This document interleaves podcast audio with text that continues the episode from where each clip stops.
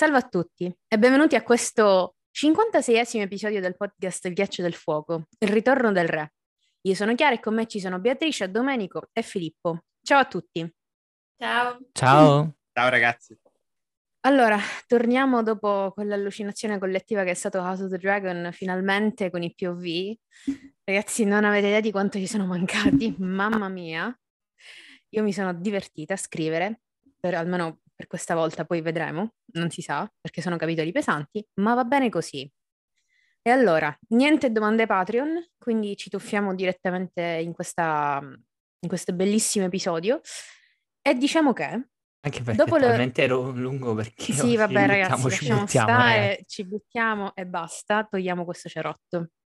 Allora, in questo episodio, dopo la rivelazione del capitolo precedente, Ned capisce che è ora di agire e non può più aspettare. Nonostante il dolore lo tormenti, decide comunque di affrontare la regina nel parco di Gide della Fortezza Rossa, luogo che gli dà pace, luogo in cui riesce a pensare più lucidamente. It's an act of mercy, è un atto di misericordia puro. Pur di salvare i bambini e tentarle tutte per gli innocenti, Ned scopre le sue carte e si espone agli artigli della leonessa. Tra una tentata seduzione e un atto di violenza, Lord Stark spera che possa andare tutto per il meglio.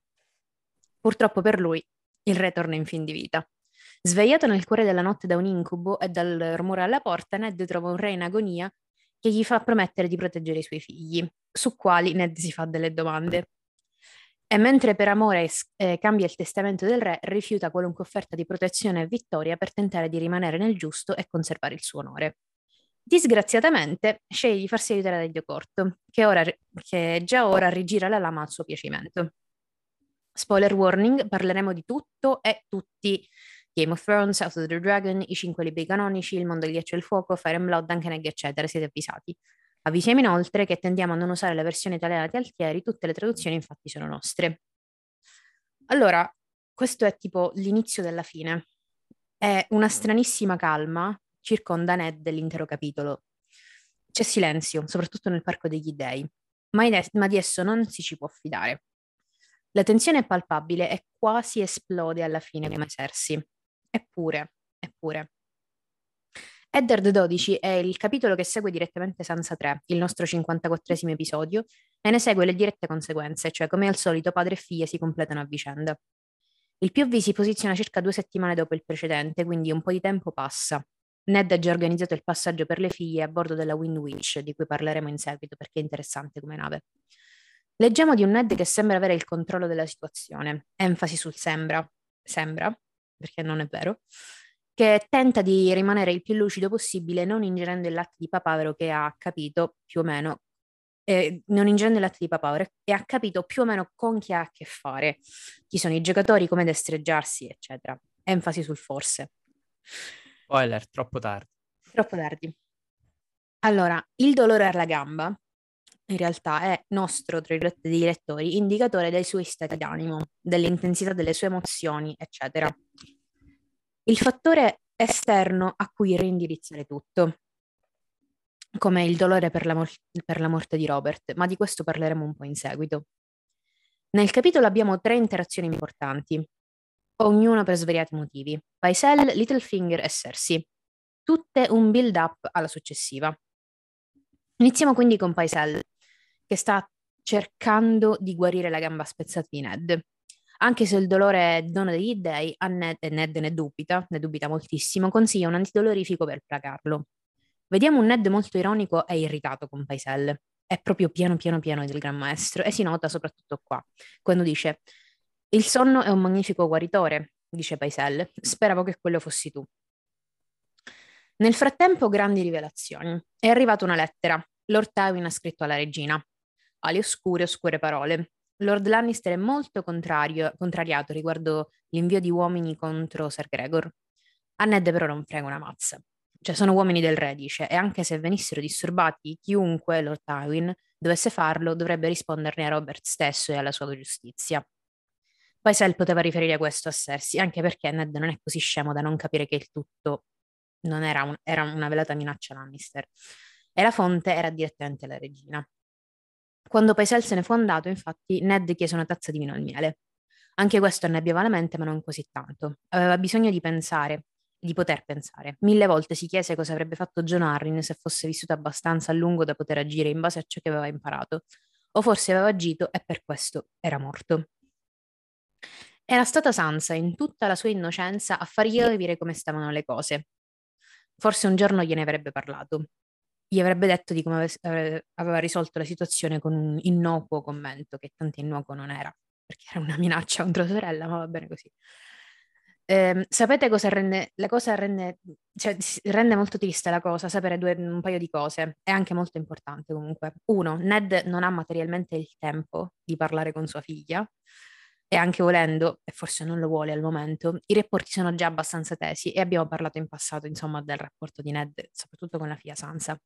Due, alla fine, e questo rende molto molto felice me stessa, eh, sarà Sansa Stark a concludere il lavoro del padre, a scovare i colpevoli e prenderne il posto a Grande Inverno. E quindi sarà lei a scoprire tutti gli intrighi di Littlefinger, portarli a galla e, e tornare finalmente a casa. Aggiungerei a seppellire suo padre nelle cripte. Questo non l'ho scritto perché faceva abbastanza male così, quindi va bene. Dice, he is not the least bit like the whole drunken king. Non, è, non assomiglia minimamente a quel vecchio re ubriacone. In realtà questo è da discutere. Nel senso, non è un Baratheon di sangue, ma Nemodi un po' lo è. Cioè, Geoffrey è esattamente il prodotto del matrimonio indisfunzionale dei genitori. La violenza di Robert lascia un profondo segno in Geoffrey, tant'è che Sansa ne è vittima immediatamente. Mm. Non è Geoffrey che le alza le mani, sia mai, ma Cersei ha insegnato che è meglio, insomma, farla colpire da, da quelli della Guardia Reale. È violenza di suo padre questa, pura e sì, è abituato a vedere il padre picchiare la madre, è evidente, sì, è evidente, evidente. che ha preso quella struttura di potere. Per cui lui, a parte che è pazzo, poi pensa proprio di poter picchiare eh, la, la, futura sposa perché dice perché mia madre lo fa con mio padre, cioè mio padre lo fa con mio padre. lo fa, quindi va bene. Stessa cosa col bere, Geoffrey beve come una spugna a 13 anni, cioè non ha mm. fondo, non ha fondo. Ad ogni modo, era questa la verità. La spada che aveva ucciso John Arryn e ucciderà anche Robert, anche se più lentamente, dico le ultime parole famose, ma va bene così. Uh, dopo di ciò arriva Littlefinger, vestito di tutto punto di color prugna, col suo sigillo in bella vista. Uh, purtroppo non può trattenersi perché è invitato a pranzo dalla Ditanda, sta cercando di incantarlo col cibo per fargli sposare la figlia. In realtà Lord Baelish si sta tenendo libero per una Talli. Sansa nei suoi sogni come nuova Catelyn, in realtà poi sarà Lysa alla fine. Infiammata e dolorosa con un prurito che mi fa impazzire, dito corto solleva un sopracciglio. In futuro cercate di non farvi cadere sopra cavalli. Ti esorta a guarire in fretta, il reame è sempre, agi- è sempre più in agitazione. Avar- Varis ha sentito voci inquietanti dall'ovest. Cavalieri erranti e mercenari si sono versati a Castelgranito, e non per un semplice piacere di conversare con Lord Tywin. Quindi la guerra è letteralmente già in atto. Ma va bene così, va bene così. Allora, durante questo dialogo Mh, avevamo già visto, Tito Corto racconta a Ned che il la caccia è andata male, nel senso che il cervo non è stato trovato, come gli è stato trovato ciò che rimane del cervo bianco. Ma dal cervo si passa al cinghiale. Vediamo quindi, mhmm, la simbologia che c'è dietro questo animale, andando un po' oltre, sapendo che sarà il cinghiale che uccide Robert. Se il primo, come abbiamo detto nell'ultimo video dedicato a Sansa, è caratterizzato da una ricca simbologia positiva, il secondo presenta invece dei tratti negativi. Per citare eh, Michel Pastoreau, gli autori medievali dicono del cinghiale quasi l'esatto contrario di quanto sostengono del cervo. Nel passaggio dall'antichità al medioevo, infatti, la concezione di questo animale cambia drasticamente. Per greci, romani e germani, il cinghiale è una preda nobile. È una bestia temibile ed estremamente pericolosa, di cui vengono ammirate la forza, la tenacia e la volontà di combattere fino all'ultimo respiro. Non a caso, alcune fra le prede di caccia più celebri del mito antico sono proprio cinghiali, come il cinghiale di Calidone, che viene ucciso da Meleagro, ma viene cacciato da tutta una serie di, di eroi, come ad esempio anche Peleo, Nestore, o quello di Erimanto, che è ucciso da Eracle, una delle famose dodici fatiche. Ancora nel secondo secolo d.C., l'imperatore Adriano, un grandissimo amante della caccia, sceglie di farsi ritrarre insieme ad Antino mentre dà la caccia proprio ad un feroce cinghiale. La passione per la caccia, per questo animale, perdura in realtà per tutto l'Alto Medioevo, soprattutto in area germanica, in area tedesca, ma successivamente inizia ad attenuarsi anche di fronte a quella glorificazione del cervo come preda eh, dei grandi trattati di arte venatoria del XIII e XIV secolo. I bestiari che celebrano le virtù mh, di questo animale sono di fatto rarissimi e ne riconoscono in generale soltanto una, che è il coraggio. Per il resto, il cinghiale è una bestia immonda e malefica, incarnazione del nemico di Cristo, quindi di Satana. È brutto, è nero, è irsuto, puzza, grugnisce, vive nelle tenebre della foresta. Quindi è una vera e propria bestia demoniaca, caratterizzata da ogni possibile vizio. Sotto la penna degli autori cristiani, il suo coraggio si traduce quindi spesso in ferocia e rabbia, in una violenza cieca e distruttiva. Con le sue zanne affilate è terribilmente pericoloso e non si, form- non si ferma di fronte a niente e a nessuno, caricando sempre a testa bassa. Della sua pericolosità gli uomini del Medioevo ne erano effettivamente ben consci e nella maggior parte delle raffigurazioni di caccia al cinghiale l'animale non sta mai fuggendo, è proprio rara come immagine. Più spesso sta caricando direttamente i cacciatori, alcuni fuggono, altri coraggiosamente gli si parano davanti con la lancia tesa, pronti a colpirlo, altri lo finiscono in corpo a corpo dopo averlo ferito, e tutt'attorno cani latranti che lo azzannano o che vengono feriti e uccisi dal cinghiale. Così pericoloso da causare anche indirettamente la morte di un principe di Francia, del Delfino, il figlio di Luigi VI, Filippo, che nel 1131, all'età di soli 15 anni, venne sbalzato via da cavallo dopo che l'animale venne spaventato proprio dall'apparizione improvvisa di un cinghiale che gli taglia la strada. Ucciso da un maiale, mormorò fra sé e sé. Ci sarebbe da ridere, ma mi fa troppo male.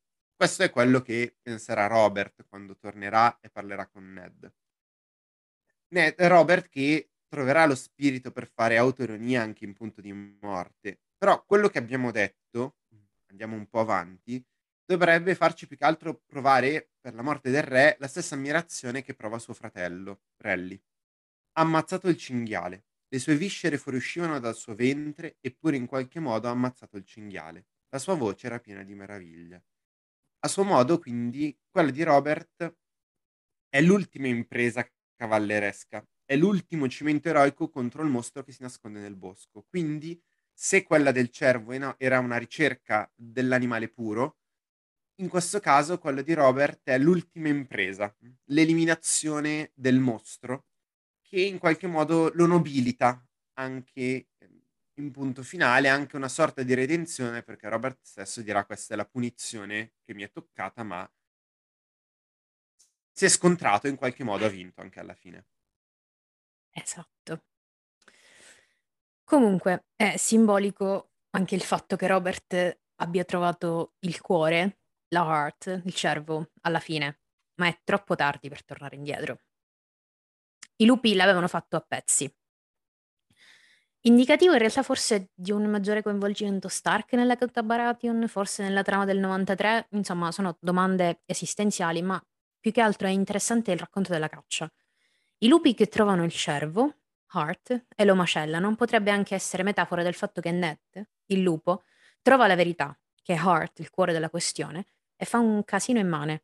Cioè, non la usa bene, non ha gli strumenti adatti per ottenere ciò che vuole, o meglio, non, non, non, non non che la, quello che la giustizia richiede. Attenzione. Uh, più che altro la cosa che mi uccide di tutto questo racconto è la presenza dei Royce a corte. Lord Royce e suo figlio Robert sono a corte. Io questa cosa non la ricordavo. Cioè, le implicazioni sono affascinanti, affascinanti. Da un lato Ned avrebbe potuto chiedere il loro aiuto, che in un ipotetico what if sarebbe stato fondamental- fondamentale per la non neutralità della valle nella guerra dei cinque re. Ipoteticamente parlando, perché poi ci sono un'altra serie di fattori che dobbiamo mettere in conto. Dall'altro eh, il fatto che... Scusami, dico una cosa perché fatto, mi, me l'ho dimenticato anch'io. E ci siamo dimenticati perché scompaiono. Cioè, nel senso, in questo momento sì. scompaiono totalmente. Sì, sì, dopo se, li, se, li mangia, se li mangia proprio, non compaiono più dopo, dopo il capitolo successivo praticamente, e ricompaiono direttamente nella valle, senza che loro abbiano memoria di questa cosa. Quindi in verità Martin si è reso conto che aveva messo in un posto, aveva messo i Royce in un mm. posto in cui i Royce non dovevano stare esatto. ha, ha fatto finta di non ricordare. Sparire. sparire. Però comunque io credo che quando lui abbia scritto Sansa in Fist e, e a seguire si, si, sia ricordato di questa cosa dei Royce. Ma infatti. Perché i, i Royce sanno chi è Sansa. I Royce sanno chi è Sansa, ragazzi. Allora, diciamo, Però ho capito, un... la cosa strana è poi Dito Corto non se ne accorge. No. Cioè pensa di poter grave. fare scema e la gente che è corte. Strano sì, poi Dito Corto era lì, eh, era lì tutto il tempo e sapeva perfettamente chi è andato a caccia, chi non è. Eh, capito. Abbiamo forse trovato un buchino di trama. Di trama eh, sì. Sono anche molto più coinvolti a sud di quanto... Pur essendo una casata della valle, sono a corte, uno dei figli poi è nella guardia di Relli. Sì. Mm, sta cosa non, la, non l'ho neanche mai capita troppo. Ok, sì, va bene, il figlio minore che deve farsi strada, però strano che uno dalla valle finisca... Eh no, infatti, eh, capito. Eh. Cioè, l'unico ah. modo in cui si giustifica questa cosa è questo È proprio che loro fossero a corte, esatto, sì. Perché tra l'altro lui è già diventato membro della guardia quando arriva Caitlyn, quindi già sta lì sì, da un po'. già Robert sì. Royce la, ri- no, non, cioè, la riconosce, mi sa, anche. Sì, sì, sì, la riconosce. Sì, esatto, quindi... Sì, è lui che le parla e le dice no, mio, mio, padre e mio fratello hanno giurato alla valle, cioè, dice io devo posso cercare fortuna dove voglio, ho seguito Relli. Cioè dice proprio di aver sì, seguito sì, Relli. Sì, sì, poi bisogna anche capire che senso ha che una famiglia della valle, comunque molto in vista come sono i Royce, stia fissa a corte. Cioè, non stiamo parlando dei vassalli che sono all'intorno della capitale, come può eh, essere so, gli Stokeworth. Stokeworth, esatto. Finché c'era John. Eh, eh, cioè, okay. eh, eh l'unica Oppure di lord minori, come ad esempio vediamo alcuni magari delle terre della tempesta, dell'altopiano, le marche, torniane, però appunto parliamo di lord minori. Oppure parliamo di lord che eh, comunque hanno delle terre adiacenti alla capitale. Sì. Questa è una, gra- è una, grande casata della valle che si sentivano lì. Eh, è la seconda casata della valle, non è sì. una, è la cioè, seconda. È la seconda, sì, va Vabbè. bene.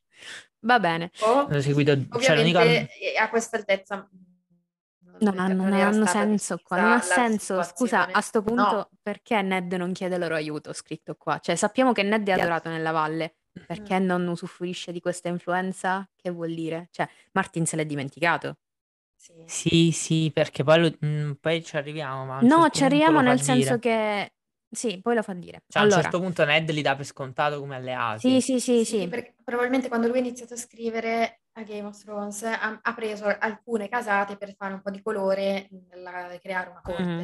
Sì, Dopodiché sì, si è reso conto che i Royce in questa cosa... Cioè, questa cosa non possono no. entrarci assolutamente niente. quindi, perché altrimenti vabbè, eh... non sarebbe finita così la guerra. Comunque, um, come ho scritto anche, tipo, i, no, i, i Royce sanno chi è Sansa. Cioè, ragazzi, in Fist i Royce sanno. È, è eh, impossibile che non sappiano. Però a questo punto perché Dito Corton se ne è accorto? Cioè, non ci pensa. Eh, eh, kinda forgot. kinda forgot. ah, ed ecco, ci siamo Vabbè. arrivati. Vabbè, comunque, raghi, io ho trovato anche in questi capitoli 20 Good Men, quindi fai, fai conto che... Madonna, sì, è vero. è vero. È vero. Esatto, è vero. Ho pensato anch'io quando l'ho letto. Quindi, eccoci qua. Eccoci qua. Allora, in tutto questo, Geoffrey è tornato comunque dalla caccia è tornato col mastino appresso e Sandor, chissà come avrà preso insomma, la notizia del fratello. Che dici, Bea? Ah, che dice, che dice Dito Corto? Eh, leggiamo il pezzo. Eh, il mastino, chiese Ned accigliandosi, di tutti gli uomini dei Lannister, Sandor Clegane era quello che lo preoccupava di più, ora che Ser Jamie era fuggito dalla città per unirsi a suo padre. Oh, è tornato con Geoffrey ed è andato dritto dalla regina. Dito Corto sorrise. Avrei dato cento cervi d'argento per essere uno scarafaggio nella paglia quando è venuto a sapere che Lord Beric era partito per decapitare suo fratello. E Ned gli risponde, anche un cieco avrebbe visto che il mastino odiava suo fratello. Ah, ma Gregor era suo da odiare, non tuo da uccidere. Una volta che Don Darion avrà mozzato la sommità della nostra montagna, le terre e le rendite dei Clegane passeranno a Sandor, ma non me ne starei lì tranquillo ad aspettare che li ringrazi. Non lui, non lui. E poi dal capitolo eh, successivo, quello che vedremo più tardi in questo video, Eddard 13, sappiamo che Robert ha voluto lasciare a Cersei questa sorpresina da dare a Sandor. Eh, infatti sul letto di morte dice Ned, non l'ho mai detto al mastino, lasciamo che Cersei lo sorprenda. Quindi, del fatto che Sandor non voglia in realtà uccidere Gregor, ne abbiamo già ampiamente parlato in Eddard 7, che era il capitolo, se vi ricordate, del torneo del primo cavaliere. Eh, probabilmente se uccidesse il fratello potrebbe sì sembrare che stia cercando di ereditarne le terre, come del resto lo stesso Gregor ha fatto con suo padre, che ha ammazzato lui, ma Sandor in realtà di queste cose importa un fico secco. Il perché non voglia uccidere la montagna ce l'ha fatto appunto vedere al torneo del primo cavaliere, dove ha dimostrato di evitare deliberatamente i colpi offensivi, nonostante avesse tutti i mezzi e il modo per uccidere il fratello lì e subito, dato che stava agendo in legittima difesa sia di Loras sia personale sua. Sceglie, sceglie di non farlo perché è più cavaliere di molti veri cavalieri, cioè per dimostrare al mondo e in primis a se stesso che lui non è come Gregor, che non diventerà anche lui un Kingslayer e che non si abbasserà al suo, al suo livello. E poi in realtà a questo punto il peggior nemico di Sandor non è più Gregor, Gregor è una facile comprensibile anche scusante, però non è lui ad uccidere i Maika della situazione. Il problema principale di Sandor ora, più che il fratello, è il personaggio che si è costruito per se stesso, la maschera che ha indossato come scudo difensivo contro un mondo troppo crudele. È il mastino.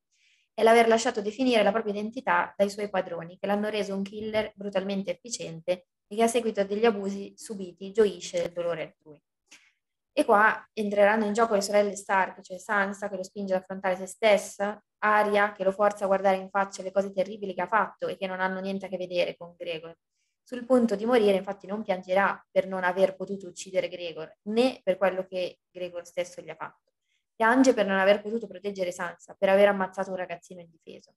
Tutta la sua seconda vita all'isola quieta ruoterà poi intorno al capire che il modo in cui ha gestito le sue emozioni riguardo a Gregor e all'abuso subito non è stato sano e al venire a patti col fatto di dover lasciare andare il desiderio di vendetta sul fratello per poter stare lui meglio.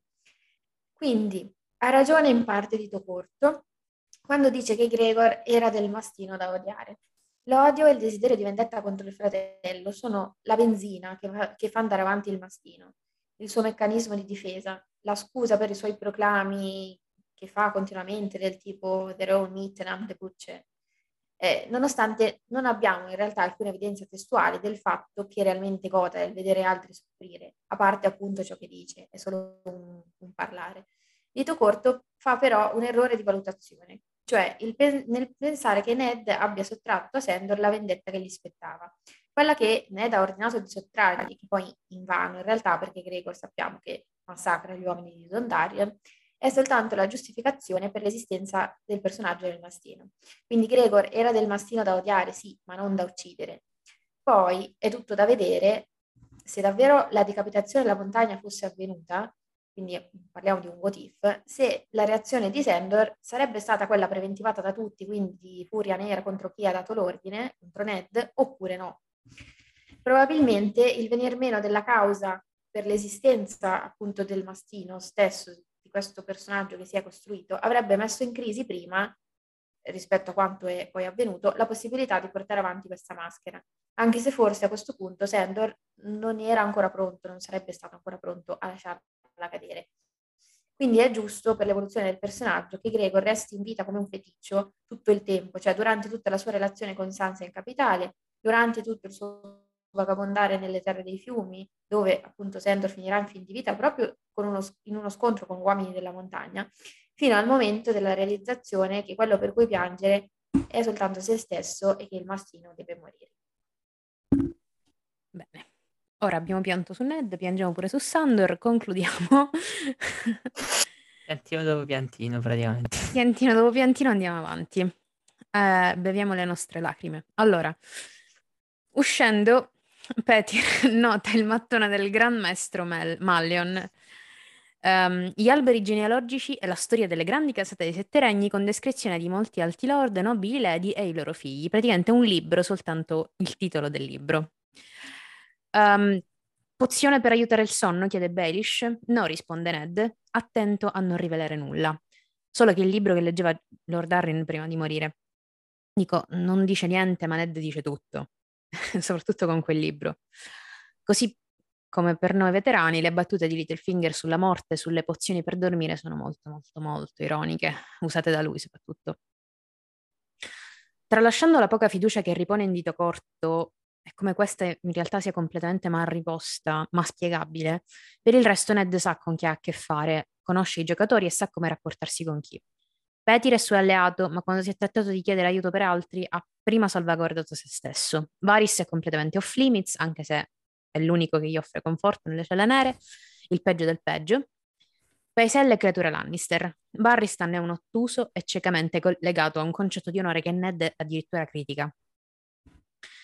Come detto in precedenza, in fin dei conti Ned ha pochissimo tempo. Il re sarebbe tornato a breve e Ari e Sansa sarebbero partite nel giro di tre giorni, arrivando a Winterfell in tempo per il raccolto. Festa del raccolto che noi vediamo in Bran, tra l'altro.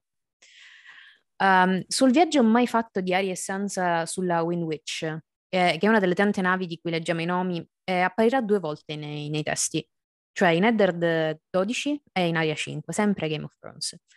La wiki dice questo. La Windwitch è una nave guidata dal capitano Koss, proviene da Mir, è un'elegante galea commerciale a tre banchi, Eddard Stark sostiene che proviene da Bravos.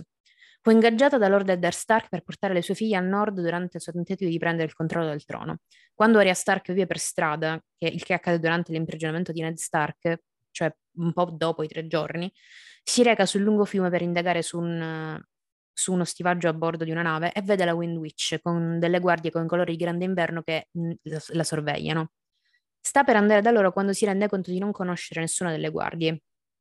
Esse, eh, le guardie l'hanno notata e lei finge di essere un ragazzo per cercare di vendere loro un piccione che ha ucciso e le dicono di sparire. È sospetto, è molto sospetto. C'è dito corto di mezzo? Altra nave? Ne è una trappola per catturare Aria? O altri fedeli Stark in fuga? Non lo sappiamo. Una delle spiegazioni in realtà migliori che ho trovato è stato il commento eh, vi, di cui lascio il link in descrizione su westeros.org che dice Eddard ha detto che la Windwitch veniva da Bravos. La guardia sulla nave che Aria ha visto ha detto che la nave era eh, la Windwitch proveniente da Mir. Questa guardia probabilmente stava mentendo, dice. Lui dice ovviamente, io in realtà probabilmente. Era una trappola tesa per Aria eh, che lei ha evitato. La nave non era la Windwitch e non veniva da Bravos. Le navi di Bravosi, dice il commento, hanno le vele viole e quindi sono di- facilmente identificabili. La guardia conosceva il nome della nave su cui Aria e Sansa avrebbero dovuto navigare Cersei avrebbe potuto saperlo da Sansa, ma chi ha organizzato la trappola o non sapeva che, che la Wind Witch fosse di Bravos o non riusciva a trovare una nave Bravosi con le vele viola per la trappola. Ned ha detto fra tre giorni, il giorno in cui ha affrontato Cersei. Aria ha visitato i moli il giorno dell'esecuzione di Ned, quindi molto più avanti, almeno un paio di settimane dopo, quindi la vera Wind sarebbe stata molto molto lontana. Detto questo, sono d'accordo sul fatto che questa fosse una trappola, anche perché c'erano le guardie Stark eh, a, protezione, le guardie Stark sono tutte morte, quindi va bene così. Quindi, eh, dai figli di Ned ai figli di Rhaegar è un attimo, Ned ci mette un attimo per fare questo collegamento. E qui arriviamo a una delle più grandi motivazioni delle azioni di Ned, cioè la salvaguardia dei bambini e la protezione dei più piccoli di fronte alla violenza attuale o ipotetica. Aveva visto la piccola Renis avvolta da un mantello porpora deposto ai piedi del trono di spade, ancora in veste da camera. E il piccolo, Ned non riesce nemmeno a ricordare il nome perché c'è troppo dolore e troppa paura. Senza contare la promessa fatta alla sorella per il piccolo John, ehm, anche questo ovviamente è un passo verso, in più verso la RLJ, così come sarà tutto il prossimo capitolo. Ned si rende conto che Robert sì è misericordioso, perché perdona, ma può, può anche essere crudele e lo sarà. Ned se ne rende conto effettivamente ora, solo adesso ucciderà i figli di Cersei senza battere ciglio. Questa è un'altra cosa. È un veleno nell'oscurità, un coltello conficcato nell'anima. Non avrebbe mai potuto perdonare questo, così come non avrebbe mai perdonato Rhaegar. Li ucciderà tutti, capì Ned. Eppure sapeva di non poter tacere. Aveva un dovere verso Robert, verso il regno, verso l'ombra di John. Arryn, aggiungo. Anzi. e verso Bran, che sicuramente doveva essere, doveva essere incappato in una parte della verità. Perché altrimenti avrebbero tentato di ucciderlo? Questa è un'altra genialata che guarda, vabbè, arrivarci dopo qui 12 capitoli. Ah, veramente, eh, vabbè. Un genio del male, un genio del male. Vabbè. Gliene capita una al minuto a eh, King's Landing, mamma mia, mischino. Lasciamolo stare. Insomma, al pomeriggio con Tomard o Fat Tom, come lo chiamano i bambini, discute i suoi piani per il futuro e di come vuole più guardie nella torre del primo cavaliere. Purtroppo per lui brutte notizie. Senza Jory o Alin, Ned si sente scoperto.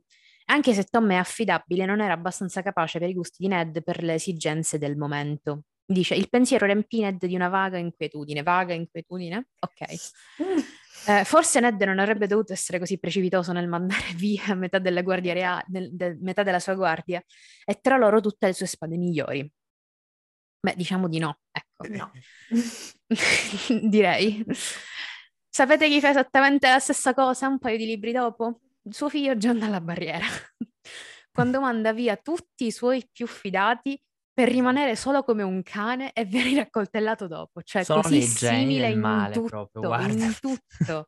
Solo, ah, anche proprio. nella morte, proprio sono dei geni uguali. Mamma mia. Soprattutto, ripeto, ha mandato via Sam ed è crollato il mondo. Ma va bene così. Insomma, chiede a lui e a Varley di accompagnarlo nel Parco degli Dei e da lì manda Tom a recapitare una lettera X non ci viene effettivamente esplicitato il destinatario, ma dalla reazione di Tom capiamo e possiamo intuire chi poi farà un'entrata d'effetto un po' più avanti. Mamma mia, i Lannister e le loro entrate proprio bellissime e teatrali. Ma quelle di Cersei poi sempre... Ma... Eh, anche, non so, al Tempio, lei ha sempre Beh, queste entrate molto teatrali. Molto, molto teatrali. Molto Brooke Logan. Molto Brooke Logan, sì. Molto... È uguale, ragazzi. Dirlo, ma è uguale. È uguale. e anche la nostra citazione Beautiful è stata fatta. fatta. Sciottino perché fa il gioco alcolico. Uh. Allora, Ned non sapeva quanto tempo avesse aspettato nella quiete del Parco degli Dei. Qui c'era pace, le spesse mura lo isolavano dal clamore del castello e poteva sentire il canto degli uccelli, il mormorio dei grilli, le foglie che frusciavano dal soffio del vento. L'albero del cuore era una quercia, marrone e senza volto, eppure Ned Stark sentiva ancora la presenza dei suoi dei. La gamba non sembrava fargli così male. Lei venne da lui al tramonto, mentre le nuvole si arrossavano sopra le mura e le torri. Venne da sola, come lui le aveva chiesto. Per una volta era vestita in modo semplice, con stivali di cuoio e abiti da caccia. Quando tirò indietro il cappuccio del suo mantello marrone, lui vide il livido dove il re l'aveva colpita. Il colore prugna era sfumato in giallo e il gonfiore era diminuito, ma non poteva essere scambiato per qualcosa di diverso di quello che era. Perché qui chiese Cersei Lannister mentre torreggiava su di lui? Così gli dei possono assistere. Mamma mia, ragazzi, che è entrata! Che è entrata! Applausi! Tanta Applausi. Comunque anche lei ha il mantellino sì, famigerato, sì. quello di il mantellino di of the Dragon. Vabbè. Che è sempre lo stesso, farà una sì, puzza, mamma mia. Mamma mia. allora, eccoci quindi al primo tra i due dialoghi tra un coniuge Stark e un gemello Lannister.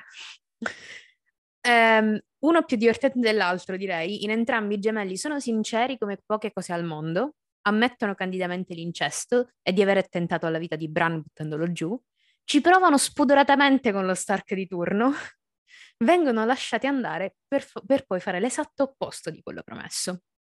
In entrambi i casi lo Stark aveva il vantaggio del territorio, o meglio il luogo. Il Parco degli Dei, che è praticamente casa per Ned, che è un luogo sacro di verità, e poi le celle di Delta delle Acque, che sono il castello di infanzia di Catelyn, per cui circondata da alleati. Quindi, eh, la conversazione si apre con la morte di John Arryn e va più o meno così. So come è morto, so come è morto John Arryn, dice Ned. E Cersei risponde, ti prego dimmelo perché io davvero non lo so. perché davvero, ragazzi, non Ned fatto... non lo sa. Cioè, niente, Cersei non lo sa. una volta che dice una cosa... Vabbè. Innocente rispetto a John Arryn, dice ti prego dimmelo perché io non lo so. Non lo so. Um, Insomma, chiamarla a parte nel bosco sembra eccessivo, ecco, a meno che non la stia sequestrando come Catelyn con Tyrion. Allora, detto molto sinceramente, è come se qua non fosse il solito Ned a parlare. Le risposte alle provocazioni di Cersei sono mordenti e rapide. Cioè, forse era proprio sicuro di quello che diceva o di quello che stava facendo. Cioè, si sentiva così nel giusto che non ha avuto paura di nulla in quel momento. Oppure Martin, che è uno svarione proprio dato così. Bam bam bam così. Penso che sia entrambe le cose. Fatto sta che le chiede del livido accarezzandole il volto. Robert l'aveva colpita altre volte, sì, ma mai in viso. Jamie l'avrebbe ammazzato. Jamie, il fratello e l'amante, la sua anima gemella, la persona che eh, la completava e che è venuta al mondo tenendola per il piede. Dice perché i Targaryen sì e noi no. Amore mio, però te lo devo spiegare perché i Targaryen sì. Perché anche i Targaryen. Cioè... perché anche i Targaryen. Allora, Bran aveva visto, ovviamente, dovevano fare qualcosa. Quando si tratta dei figli si farebbe di tutto, anche uccidere. E questo Ned lo comprende benissimo, forse fin troppo, riflettendoci. Ned pensò, se si, trattasse, se si, si trattasse di questo, della vita di un bambino che non conosco contro Rob, Arya, Sansa e Bran e Rickon, cosa farei? E ancora di più, cosa farebbe Catelyn se si trattasse della vita di John contro uno dei suoi stessi figli? Non lo sapeva e pregava di non saperlo mai. Allora, tra, nell'elenco dei figli di Ned non c'è John. Zan zan zan. Nell'elenco dei figli Ned non c'è John. Il seme è forte, gridava John Arryn nel letto di morte, e in effetti è così. Negli esempi passati, il nero Baratheon aveva sempre vinto sul biondo Lannister. Una, una genetica fatta a Mutsum in un mondo fantastico come quello di Martin, ma va bene così. E anche quando Robert era riuscito a lasciarla incinta, Cersei se n'era sbarazzata, che è un per, fam- per favore, pro interruzione di gravidanza volontaria, lei per favore, mio personaggio brefe. Allora, mille altre donne l'avrebbero amato con tutto il cuore, dice. Cosa ha fatto per fartelo dire così tanto? I suoi occhi bruciarono, fuoco verde nel crepuscolo, come la leonessa che era nel suo sigillo. Dice, la notte del banchetto di nozze, la prima volta che abbiamo condiviso il letto, mi ha chiamato col nome di tua sorella. e questo io glielo giustifico. Poi gli dico, hai ragione. Se l'è legato ovviamente al dito e dopo 15 anni siamo ancora qua al punto di partenza. Dice, mi ha chiamato Lianna. Beh, che dire. Bravo, bravo tu, bravo Ned. E bravi tutti. Comunque, tra un pensiero alle rose blu e uno al dovere, Cersei tenta di sedurlo. Ma questa cosa, ragazzi, io non ci posso pensare. Comunque, no, una mano... Io l'avevo rimossa.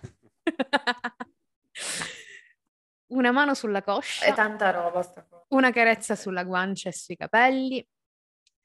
Che poi il primo che le tocca il viso è lui, eh. Parliamo. Sì, sì, sì. sì. Eh, però Vabbè, lui sta guardando se lei Gesù, è... Eh, lui sta guardando i piani. È sì, solo una, è la cosa più vecchia del mondo, dai, su. Eh. Oh, c'è una cosa in faccia. Va Vabbè. bene, andiamo avanti. Allora. Qua Ned si apre come un libro proprio aperto, rivela tutti i suoi piani come se non fosse in una posizione pericolosa, come se non fosse in capitale, come se non ci fossero orecchie ovunque.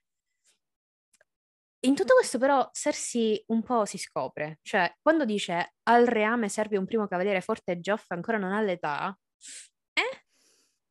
Devo dire, eh? Robert ancora non è morto, attenzione è in procinto di farlo? Cioè, ora come ora, noi lettori non lo sappiamo, quindi di che sta parlando?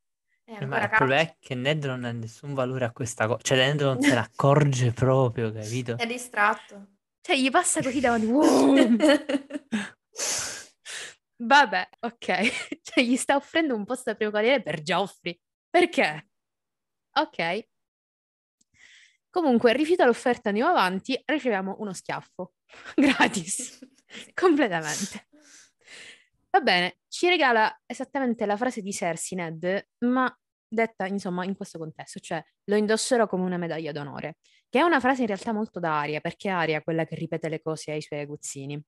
Insomma, è tutto di famiglia, cioè non c'è una cosa che le figlie non hanno preso spiccicata dal padre o dalla madre.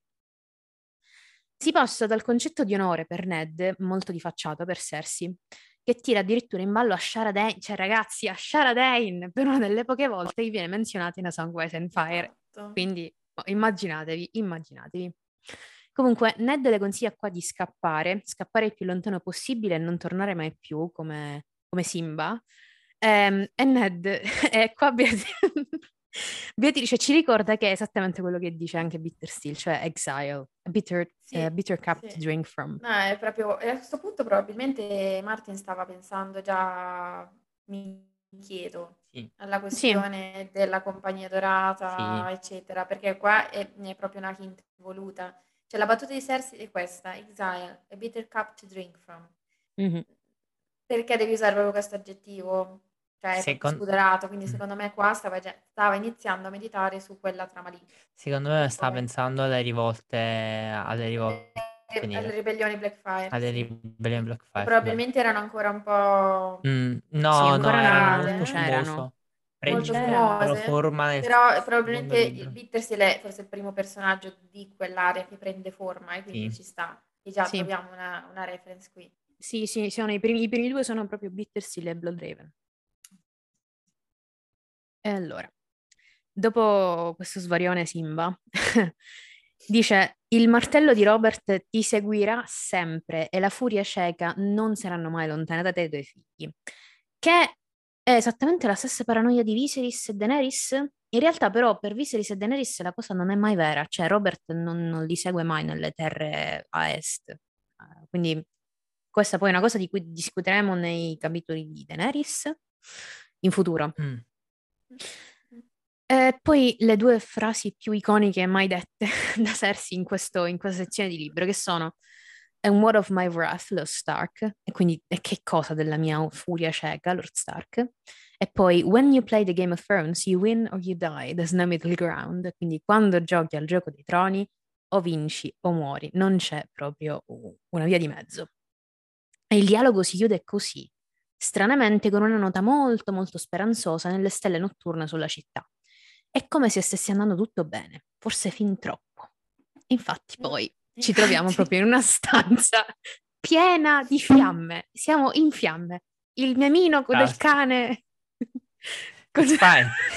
It's fine. It's no, totally fine. La cosa divertente di quel capitolo è che cioè, c'è da pensare a quello che stava pensando Cersei in quel momento. Cioè, quando lei gli ha detto due secondi prima ma vuoi fare il primo cavaliere? Ti interessa fare il primo cavaliere di Geoffrey perché è ancora minore? E lei dice: No, guarda, scappa e se ti serviranno gli armigeri perché Robert, secondo me, quando verrà a sapere questa cosa, lei sta pensando: Robert è morto. Hai capito? Robert non c'è più, perché dovrebbe preoccuparsi? Stanno parlando su due livelli diversi proprio. Ah. Un'altra sì. notina su questa, vabbè, battuta super iconica di Cersei. What of my wrath, Lord Stark. E poi prima, anche quella che ha citato Chiara, i suoi occhi bruciavano, fuoco verde nel tramonto come la leonessa che era il suo sigillo, Beh, è bellissima questa descrizione di Cersei. Comunque qua eh, viene fuori proprio la rabbia di Cersei e si diceva forse su House of the Dragon che in generale tutti i motori dell'azione della serie sono essenzialmente riconducibili a due, cioè eh, o la rabbia o le incomprensioni, i misunderstanding. E, e in realtà questa cosa è, è Mhmm, spesso vera anche per la saga principale, cioè in questo caso alla fine la rabbia di sé, la sua furia proprio così da leonessa, che poi vedremo anche con l'alto fuoco, no? questo richiamo al verde sempre c'è in Cersei, e alla fine è, è il motore dell'azione qua, più sì. che niente. E, e, sarà sempre per Cersei, tendenzialmente per Cersei la, la rabbia è, è quello che la spinge. Cersei vestita sempre di verde, ora io ne sto Sì. sempre più accorgendo, mamma mia, Sì, mamma sì, mia. se cioè Mh. pazzesco.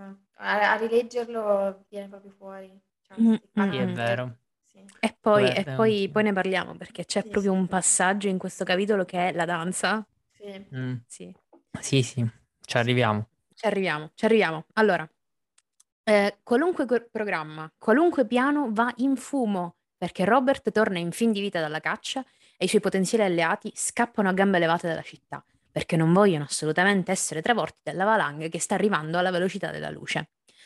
È un capitolo che accelera in maniera impressionante e va da 0 a 100 in pochissimi istanti. Un attimo siamo in camera con Ned che sogna come John le cripte di Grande Inverno e quello dopo viene svegliato di soprassalto perché il re è tornato e chiede incessantemente di lui. Allora, siamo letteralmente tre giorni dopo, Eddard 12, mm. quasi il giorno della partenza delle ragazze dalla capitale, quasi. Eh, ce, ci, ce la stavano facendo, ce la stavano facendo per così tanto non ci sono riusciti. Per allora, qualche ora letteralmente. Per qualche ora. Allora, Nei sogni, Ned stava camminando lungo le cripte, mentre i re d'inverno lo guardavano con i loro occhi di ghiaccio e i metalupi ringhiavano. Alla fine arriva davanti alla tomba di suo padre, con lui, e, con lui Brandon e Lianna. Promettimi, Ned, sussurra la statua della sorella, che indossa una ghirlanda di pallide rose blu e lacrima sangue. Che non è niente affatto un indizio sulla morte imminente, no, no, no, no, assolutamente. E non è uguale al sogno del figlio, ma andiamo avanti. Allora, inutile dire che Ned si sveglia di soprassalto dall'incubo, non solo per il terrore che deve aver provato, ma anche per l'incessante e fastidioso suono di qualcuno che bussa alla porta. Tomard e Kane ehm, arri- ah, stavano appena fuori dalla porta insieme allo steward del re che gli riferisce il messaggio. Si veste immediatamente e porta con sé la lama di acciaio di Valiria. Vabbè, è un dettaglio che non si capisce cos'è. Comunque la poteva lasciare in stanza, l'effetto c'era sempre con Littlefinger, ma va bene così.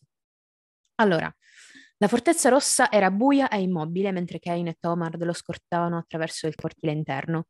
La luna pendeva bassa sopra le mura quasi piena. Sui bastioni una guardia con un mantello dorato faceva il giro. Questa è tipo una nota teatrale. Mm. Questa nello script teatrale per fare capire proprio lo sfondo, mm. la, la scenografia. La scena che gli si para davanti è più familiare di quello che sembra. C'è una torre con un familiare morente all'interno, tre guardie reali a protezione e Ned rabbrividisce. Il re era stato portato d'urgenza nelle sue stanze nel fortino di Megor, che è un castello all'interno del castello, raggiungibile solo attraverso un ponte eh, di, col, sul fossato asciutto. Sir Barristan, pallido in volto, annuncia l'arrivo di Ned e Robert, dall'altra parte, comanda di farlo entrare con una voce strangely thick, cioè proprio gonfia. Gonfia. Quella camera è un inferno, letteralmente. Tra tutti i camini accesi e la puzza di morte, Ned viene investito da un malessere che lo accompagnerà fino all'uscita e intanto la gamba strilla dal, dolora- dal dolore. Ci sono tutti, Rally ancora coi vestiti da caccia pieni di sangue, Paisel che sta, la sta tentando tutta, servitori che tentano di scaldare un re ormai infreddolito dalla morte, Sersi coi capelli scombinati ma comunque attenta e vigile, e il re, ancora con gli stivali pieni di fango e coperto da solo da un lenzuolo. I suoi vestiti verdi giacevano al suolo marroni e macchiati. La stanza puzzava di fumo, sangue e morte. Robert chiama Ned più vicino e inizia a raccontare l'accaduto. È stato un cinghiale e il troppo vino. Il re ha mancato il primo colpo e l'animale ha reagito. E Sir Barristan? Indietro, perché quell'idiota del suo amico aveva ordinato a tutti di farsi da parte. Il cinghiale era suo e basta. Vuole che lo si serva al banchetto commemorativo per il funerale, quel bastardo. Però poi comunque dovevano rimanere da soli. Ned e Robert. Re e primo cavaliere, migliori amici e fratelli scelti. Il latte di papavero, vostra grazia. Bevete per il dolore. Robert allontanò la tazza. Vai, vai via, dormirò molto presto, vecchio pazzo, vattene. Ned è letteralmente accecato dal dolore, sta piangendo. In tutto questo però Robert vomita da parole. Non ce la fa stare zitto. Stanco e affannato riferisce che ha saputo di Gregor, come avevo detto prima, ma non l'ha detto a Sandor e ha lasciato la sorpresa a Cersei. E come per miracolo ha cambiato idea su Daenerys. Che gli dei abbiano misericordia, era solo una bambina, è solo una bambina, come ha potuto pensare di ordinare di ammazzarla a sangue freddo? È convinto che abbiano inviato il cinghiale come punizione. Solo Ned è stato in grado di dargli contro, nessun altro. Dopo i rimpianti arriva il momento clou, il momento del testamento, Robert di Casa Baratheon, primo del suo nome, bla bla bla, dice lui stesso, per citazioni. Comanda Eddard di Casa Stark, primo cavaliere, bla bla bla, prende il posto di Lord Reggente e protettore del reame dopo la sua morte e governi in suo nome fino alla maggiore età del figlio Geoffrey. Robert, Geoffrey non è tuo figlio, voleva dire. Ma le parole non arrivavano. L'agonia era scritta troppo chiaramente sul volto di Robert. Non poteva fargli male. Quindi Ned chinò la testa e scrisse ma dove il re aveva chiesto mio figlio Geoffrey, lui scribacchiò il mio erede. L'inganno lo fece sentire sporco. Le bugie che diciamo per amore, pensò. Che gli devi perdonimo. Cos'altro vole- vorresti che dicessi? The lies we tell, we tell for love. Esattamente come the things we do for love. Allora, eh, questo è un tradimento bello e buono. Cioè, dico, mm, non, vabbè, possibile farlo, insomma? Mm, eh. Comunque, eh, andiamo avanti. Robert, disse Ned con una voce densa di lore, ti prego non morire, non farlo, il regno ha bisogno di te. Robert gli prese la mano stringendo forte le dita. Sei un pessimo bugiardo, Ned Stark, disse nonostante il dolore. Il regno, il reame sa che re miserabile sono stato. Cattivo come Eris, che gli, de- gli dei mi risparmino. No, disse Ned l'amico, all'amico morente, non cattivo come Eris, maestà, non così cattivo come Eris. Sapete con che frase Robert finisce il discorso privato? Promise me, Ned. Promise me. Questa conversazione è tipo un trauma dopo l'altro per Ned Stark. un trauma dopo l'altro. Um, Robert eh, sente Robert, ma sente anche Lianna. Ed entrambi gli chiedono di proteggere i propri figli. Ed entrambi richiamano, eh, eh, cioè entrambi muoiono, entrambi chiedono di, promet- di cose a Ned. Ned non ce la fa più, mischino, sta Ned morendo anche lui. Pieno male di gente che gli affida i figli sulle letto di morte, proprio dice basta. Ma basta. pensa di aver affittato la balia. Mamma mia. Balia Ned. Comunque, mentre richiamano gli altri per apporre il sigillo, il re sente freddo. Il famoso Only the Cold, che sente anche Renly. Che sente anche Renly. Sognerò, gli dis- gli, gli, Ned gli diede la risposta. Lo farete, mio signore. Bene, disse, sorridendo. Andrò da Lianna a dargli il tuo amore. Prenditi cura dei miei figli per me. Le parole si contorsero nel ventre di Ned come un coltello. Per il momento rimase senza parole. Non riusciva a mentire, poi si ricordò dei bastardi. La piccola barra, Mia nella valle, Gendry la sua fucina e gli altri. Custodirò i tuoi figli come fossero i miei, disse lentamente. Una volta uscito dalla stanza, iniziano una serie di incontri Che molto poi, veloci. Scusami, vai, vai. su questa cosa dei figli. Provate a non morire come dei deficienti se volete che uno vi tenga i figli. Cioè, magari, capito? Prova a non morire in una torre a Dorn e a partorire senza levatrici. Oppure prova magari a non farti sbudellare da un caspio di cinghiale nella foresta. Cioè, dovrebbero provare delle tecniche di sopravvivenza. Imparate delle skills, porca miseria. Cioè, se no veramente, povero Ned. Poi non è, si ritrova con un grande inverno pieno di bambini. Deve sempre salvare la baracca. Sempre salvare sì, baracca e burattini. È sì. l'unico che ha sviluppato le skills per sopravvivere, mi sembra evidente. E comunque non così ha. non è che esatto. sopravvive benissimo, cioè è un po' traumatizzato va in giro come... Eh, vabbè, ma cioè, pensa che... Il suo modo per sopravvivere è stare lontano da tutti. Esatto. che non è esattamente la cosa migliore del mondo da fare. Moll- mollatemi, basta. Portate sfiga, via da me. via da me. Um, mamma mia, ragazzi. Allora, eh, dico, diciamo, una volta uscito dalla stanza, mischino Ned non ce la fa più. Una serie di incontri molto veloci, del ritmo serratissimo, sulle cause della morte del re, sui piani futuri, su eventuali tradimenti, chiedendo aiuto a terzi, eccetera. Sono una cosa impressionante. Allora, prim- i primi sono Barristan e Varys. Il primo è devastato dal suo fallimento, cioè probabilmente ora muore. Barristan sta per morire. Invece no. Vabbè, invece no. invece no, detto invece no. fosse tipo e ce lo una maledizione. Un sacco. che ah. bello che siamo tutti e quattro provati da questa scena e quindi stiamo cercando di sdrammatizzare a turno per provare a non riflettere su quanto in verità questa scena ci faccia stare esatto. male, male, male. Eh, malissimo, ragazzi, malissimo. Io... di difesa. quando, quando, ho scritto lo script proprio sì. ci sono fermata un sacco. Eh, allora, no, male. male, male, male. Comunque, Varys, il secondo, arriva con notizie quasi dal fronte.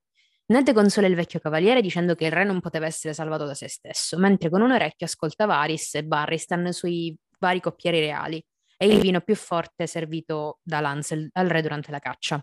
Cioè, borraccio dopo borraccio, il re non era mai senza vino in mano. Varys sta letteralmente imboccando Ned, ma Ned non coglie, cioè così. Ah, apri! Te lo dà proprio. L'unica cosa che, da chiedere al regno tessitore è questa, è l'annullamento del comando di Robert sull'assassinio di Daenerys. Diciamo, Varys vedrà cosa può fare, ma è difficile. E qua si arriva al ponte più amaro per Ned, cioè l'andata, l'andata e il ritorno. Perché qua incontra Renly e Renly propone cose. Perdonatemi la battuta, però è fantastica. È bellissima. Vabbè, ti è stata servita su un piatto d'argento, giustamente. Mm. Allora, quando Robert è sul letto di morte, nella stanza con lui, oltre al maestro Paesel, come diceva che, sta, che sta evidentemente provando, trovando il modo di non curare Robert in nessun modo, c'è Cersei che però sta evidentemente provando a capire cosa succede e eh, se Robert finalmente eh, per lei crepa o meno, ma soprattutto perché c'è Rally che è con il fratello da quando è stato ferito, perché era lì. A parte perché personalmente non ricordavo l'atteggiamento del terzo dei Baratheon davanti alla vulnerabilità del maggiore.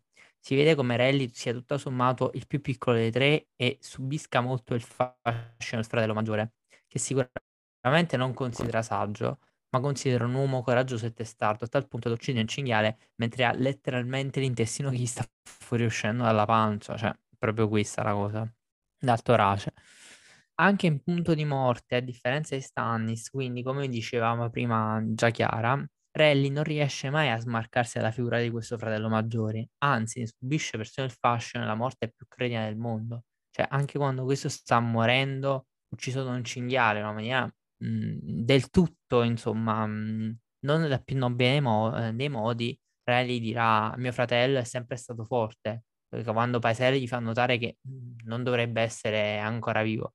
Cioè, sicuramente non, non saggio, ma forte. Tra l'altro, pensiamo al peso proprio fraterno di dover riportare da Prodo del Re il fratello maggiore sbu- mezzo sbudellato con due giorni di marcia nella foresta senza poter fare niente, cioè senza poter essere in nessun modo efficace per salvarlo. Tant'è vero che Ned nel vederlo dice che è agitato come un animale in, ca- in gabbia ed è bianco quasi quanto Robert per cui effettivamente anche la sofferenza emotiva di Rally deve essere forte in questo momento. Tra l'altro sappiamo che è praticamente l'unico che resta, questa è una cosa che passa così in secondo piano, ma è l'unico che resta con Robert, cioè mentre il re sta morendo c'è solo Rally con lui.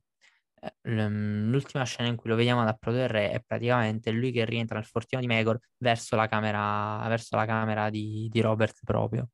Poi sappiamo che fuggirà subito dopo la morte del fratello, ma ci arriviamo.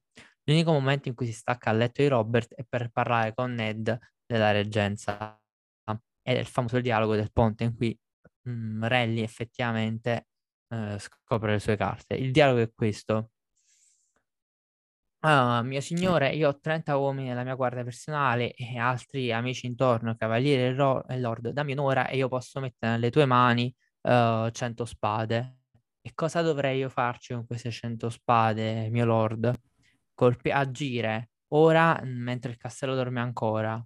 Rally si guardò, di- guardò dietro verso Ser Borros che sta facendo la guardia all'ingresso del fortino e, e mm, abbassò la, la voce con, come un, se fosse un, non so, un whisper, eh, un, un, oddio, sussulto, sussurro, un sussurro, sussurro un urgente sussurro.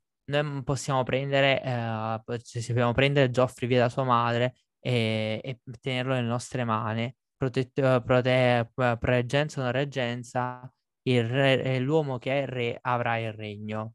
Possiamo, dovremmo, fare, dovremmo fare la stessa cosa con Marcella e Tommen appena possibile. Quando avremo i suoi figli, Cersei non, non si opporrà a noi e il concilio confer- ti confermerà come Lord Protettore e, uh, e metterà i Joffrey sotto la tua protezione uh, Ned mh, mm, uh, gli rimboccò in maniera fredda. Uh, Robert non è, non è, ancora morto. Um, i, idee possono essere buoni con lui. quando sarà morto andrò, insomma, gli dice quando sarà morto andrò nel concilio. E l'ultima frase con cui Relly però chiude è e in ogni momento che noi diamo a Cersei è un altro momento in cui le si sta preparando. Quando, la, quando Robert sarà morto, sarà troppo tardi perché uh, Ned gli ha detto non ho intenzione di uh, mettere disonore al, alla, um, all'ultima ora di Robert sulla terra strappando i suoi figli dal letto insomma. La posizione quindi di Rally è abbastanza chiara bel, uh, da un bel po' nell'instabilità della corte. Come ho già detto fino alla nausea c'è un importante partito Lannister che fa capo alla regina e che ha tutto sommato degli orecchi e degli occhi un po' con quel castello ma che soprattutto circonda il re in maniera da controllarne le mosse. Il partito Baratheon è invece evidentemente più in difficoltà, poiché è frazionato al suo interno e sembra afflitto dall'assenza di, di dialogo che hanno i tre fratelli tra di loro, ma soprattutto aveva un punto di riferimento il primo cavaliere John Arryn, che però ha lasciato un vuoto sua, alla sua morte che non si riesce a colmare sia per la fuga di Stannis, di Stannis che avrebbe dovuto tenere insieme la, fra- la fazione Baratheon, sia per la mancanza di lungimiranza di azione programmatica in Ned, che evidentemente ha capito fino a un certo punto la politica di corte e gioca soprattutto come giocatore singolo, che si legittima in quanto voluto da Robert sia per la uh, ventatezza politica e eh, oltre che poi sia perché Rally è troppo avventato politicamente ed è maldestro, ma è l'unico che effettivamente sta cercando di tenere su in pratica una fazione che si è sciolta un anno fa con la morte di John Arryn. Tra l'altro che questo partito esista, che è un partito baratio da contrapporre a quello di Cersei esista, eh, ne hanno percezione sia Tito Corto che Ned quando elenca i nobili successivamente il capitolo che potrebbero appoggiare Ned nel consegnare il trono a Stannis e elencano Rally, uh, uh, Ian Royce, il Bronzio, Balon Swan, Sir Loras, Lady Tanda e i gemelli Redwine. Tra l'altro, un mm, mashup un po' strano che non vediamo più, però doveva essere il mashup effettivamente che si teneva insieme a corte da un po' di tempo. Il problema principale che viene fuori con forza qui nel dialogo tra uh, Rally e Ned, ma anche in quello che poi Ned avrà competere, è che questo partito Balatio non ha le idee molto chiare e programmatiche su cosa fare e per quanto getti, uh, e per quanto getti ponti verso il primo cavaliere Rally, quest'ultimo Ned sta facendo un gioco che è almeno conciliatorio con i Lannister nel voler avvertire Cersei nel capitolo precedente e che sta provando a giocare una partita Ned su una linea legittimista che non tende a conservare il potere per la sua, pazione, per la sua parte politica, ma a restituirlo al legittimo proprietario, quindi Robert ed eventuali eredi, ed è quello che effettivamente Ned fa scrivere nel testamento, e che ha interessi geografici anche diversi da quelli che avrebbe la parte, da quelli che ha la parte Baratheon, come per esempio il prototeggere i fiumi e le aggregazioni di Gregor e tutelare il nord, l'abbiamo visto nei capitoli precedenti. Per cui possiamo uh, dire che nel dialogo che abbiamo visto sopra c'è un partito Stark, oltre a un partito Baratheon, che sta evidentemente sorgendo e che ha sicuramente più convergenze con il partito Baratheon che con i Lannister, ma che non è alline- allineato sulle stesse posizioni.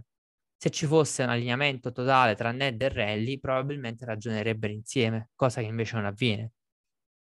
Se ci pensiamo, è effettivamente il fatto che sia venuto fuori un partito Stark diverso dai Baratheon e dai Lannister è effettivamente quello che succederà e che porta poi alla guerra dei cinque re. Per cui il partito di Rob Stark, re del nord, manda un'ambasceria a Rally a Stannis, sentendosi più affine evidentemente a questi due re piuttosto che gli altri che siano autoproclamati in questo momento, in quel momento, trovando però che i due Baratheon hanno, or- oltre a una frattura inscindibile tra loro, una serie di interessi troppo contrastanti con quel gruppo di potere che invece è Stark Tully. Ma poniamoci ora due problemi. Perché Ned rifiuta l'offerta di Rally e soprattutto cosa vuole Rally e quali sono i passaggi che lo portano poi a farsi incoronare, a fuggire a farsi incoronare. Partendo dal presupposto che secondo me in questi capitoli Ned è davvero con il pilota automatico, nel senso che sta capendo poco e la sua ossessione per salvare i bambini a livelli altissimi e tutto sommato si sta chiudendo a riccio su qualsiasi possibilità che implichi un gioco di potere lucido o semplicemente l'ammissione della morte di Robert, perché io veramente ho difficoltà a credere che lui stia ragionando su quello che sta facendo perché qui abbiamo un uomo che sa che Tywin Lannister sta, radunando, sta radunando un esercito ovest e sa benissimo che la regina sa che lui sa, ne hanno parlato, e che il re, che è il suo unico, come dicevo, appannaggio di, liber- di legittimità, perché il partito Stark si legge sul fatto di essere stato nominato, che Ned è stato nominato da Robert, quindi il re è una figura di garanzia importante, il re sta morendo. Eppure non decide di darsi, di trovare degli appoggi ulteriori di, eh, di far convergere i suoi piani con un altro uomo di corte a cui, che gli sta mettendo a disposizione 100 spade. Inoltre, come dicevo, Ned ricava la sua posizione a corte a Robert e dal porsi come suo sottoposto, per cui pe- pensa che l'unica cosa che può fare è continuare su questa strada e richiamare Stannis a corte e consegnare il trono, legittimandosi come sottoposto di Stannis, come, così come è stato sottoposto di, di, Robert, tra l'altro pensando che poi Stannis lo libererà e lui potrà tornare al nord. Per cui Ned si allinea su posizioni intransigenti, talmente intransigenti da non rendersi conto di essere incapaci di poter gestire la transizione di potere che, la, che, compo, che comporterebbe il passaggio verso Stannis, ovvero la disintegrazione del partito Lannister, e la, l'esautorazione di tre eredi al trono senza avere gli alleati e le forze mi, eh, militari a disposizione per fare ciò. Cioè Ned è convinto che questa transizione Stannis, uh, Robert Stannis possa essere pacifica a questo punto ancora. Cioè comunque che lui la possa svolgere da solo, senza alleati. Tanto è vero che si rende subito conto del suo errore, chiama Dito Corto per assodare le cappe dorate, si rende conto che rifiutare le offerte ai Rally ci pensa dopo e dice forse ho esagerato e spera che Rally con il partito Baratheon lo seguano nel suo agire, pur avendo rifiutato lui stesso prima la loro proposta. Prima ancora di parlare del piano di Rally, c'è da soffermarsi sul fatto che Rally cerca di dirgli nell'ultima parte, guarda che se pensi che Cersei scapperà, stai sbagliando perché è lei quella che è in una posizione di potere in questo momento all'interno della corte. E l'unico paramento che ci tiene tra noi e la violenza dei Cersei è proprio il fatto che esista Robert. Per cui quando muore Robert sarà troppo tardi. Il piano comunque Rally è molto chiaro, esercitare una reggenza molto simile a quella che c'è stata con Egon III, esautorare Cersei, prendere i ragazzi Lannister mentre Joffrey mettere Geoffrey sul trono e legarlo al partito Baratheon slegandolo dalla madre. Come fa notare lo stesso Noed, questo significa fare degli ostaggi, ma è esattamente di ostaggi che ha bisogno in questo momento il partito Baratheon a corte, poiché in questo modo terrebbe frenato Lord Tywin e Jamie, rend- che stanno accumulando un esercito, rendendoli innocui e poi provare a gestire, una volta neutralizzati Lannister, il potere in maniera indiretta. Perché mi, mi inserisco un secondo poi. Vai. Che è esattamente quello che fanno i Lannister con Sansa. Esattamente, ma quella è la politica, noi ci arriviamo a questo. Sì. Questo ovviamente significherebbe mutare completamente gli equilibri della corte per dare una posizione di forza ai Baratheon e giocare sul fiore delle alleanze, indebolendo senza estromettere completamente la gestione del potere i Lannister. Anzi, tenerli legati ai destini del trono, avendo di fatto uno di loro, Joffrey, sul trono tacei sull'incesto per provare a riequilibrare con un colpo di mano la posizione dei Baratheon, del, del partito Baratheon a corte. Questo posizionamento eviterebbe, questa situazione eviterebbe uno scontro in campo aperto tra le parti e farebbe in modo che il regno non subisca grandi sconvolgimenti.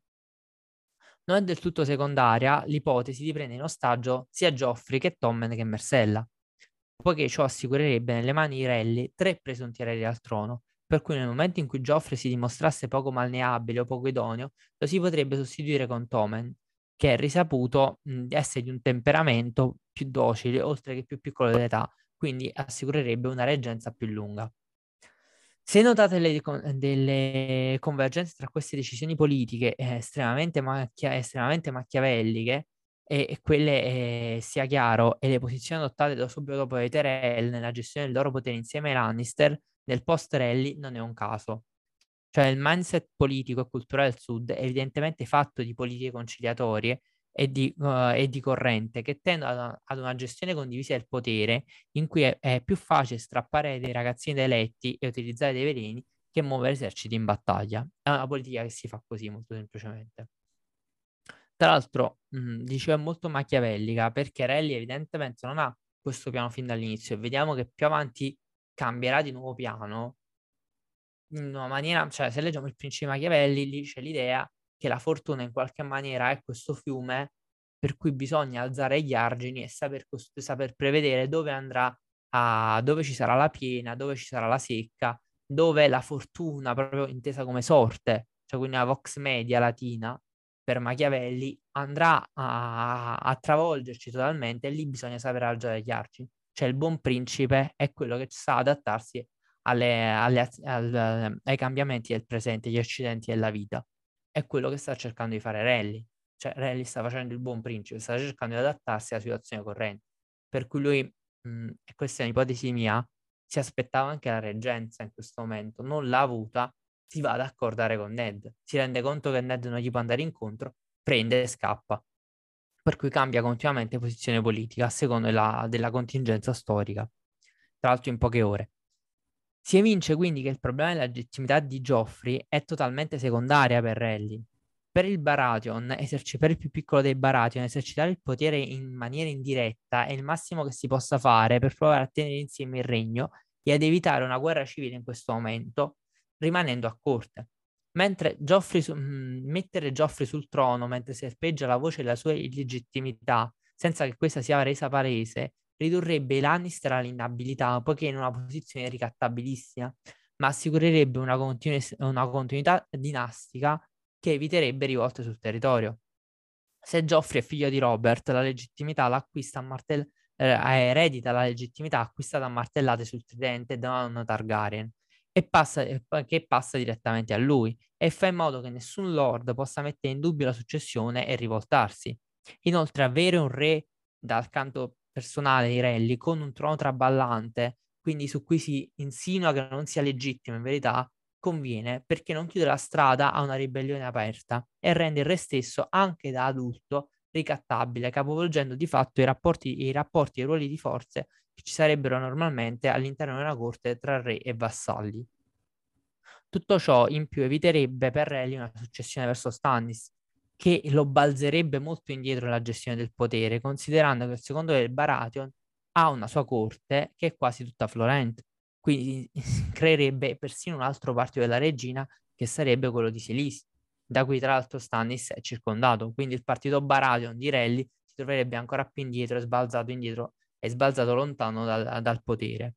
Inoltre, pragma- pragmaticamente, Relli si rende conto che non solo non gli converrebbe una successione verso il fratello Stannis, ma si rivelerebbe praticamente impossibile nelle poche ore prima della morte di Robert, considerando l'assenza di Stannis a corte, la poca disponibilità di spade a lui fedeli e la forza del partito Lannister nella corte stessa, oltre che le armate dei Lannister che si stanno radunando a ovest. Quindi considera impossibile una successione verso Stannis.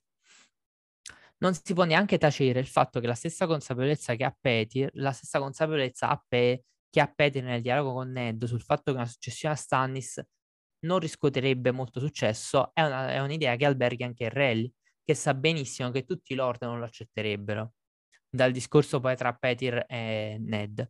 Uh, Castelli Rock si alzerà e non sola, si, si, ribellerà non solamente lui. Uh, Robert ha, ha, perdonato molti dei nobili che, se, che, che servirono a Eris, il re Eris. Ma Stannis non è della stessa pasta, lui non, non, non si è dimenticato del seggio di Storm's End e dei Lord Tyrell e dei Lord uh, Redwine, eh, che ogni uomo che ha combattuto sotto i, i banner, de, cioè sotto gli standardi del drago, o, o, o, o la Rosa o il Balon Greyjoy avrà una, avranno una, una buona causa uh, per, uh, per, avere paura di, un, di uno Stannis seduto sul trono di spade. Io te lo prometto, il reame sanguinerebbe.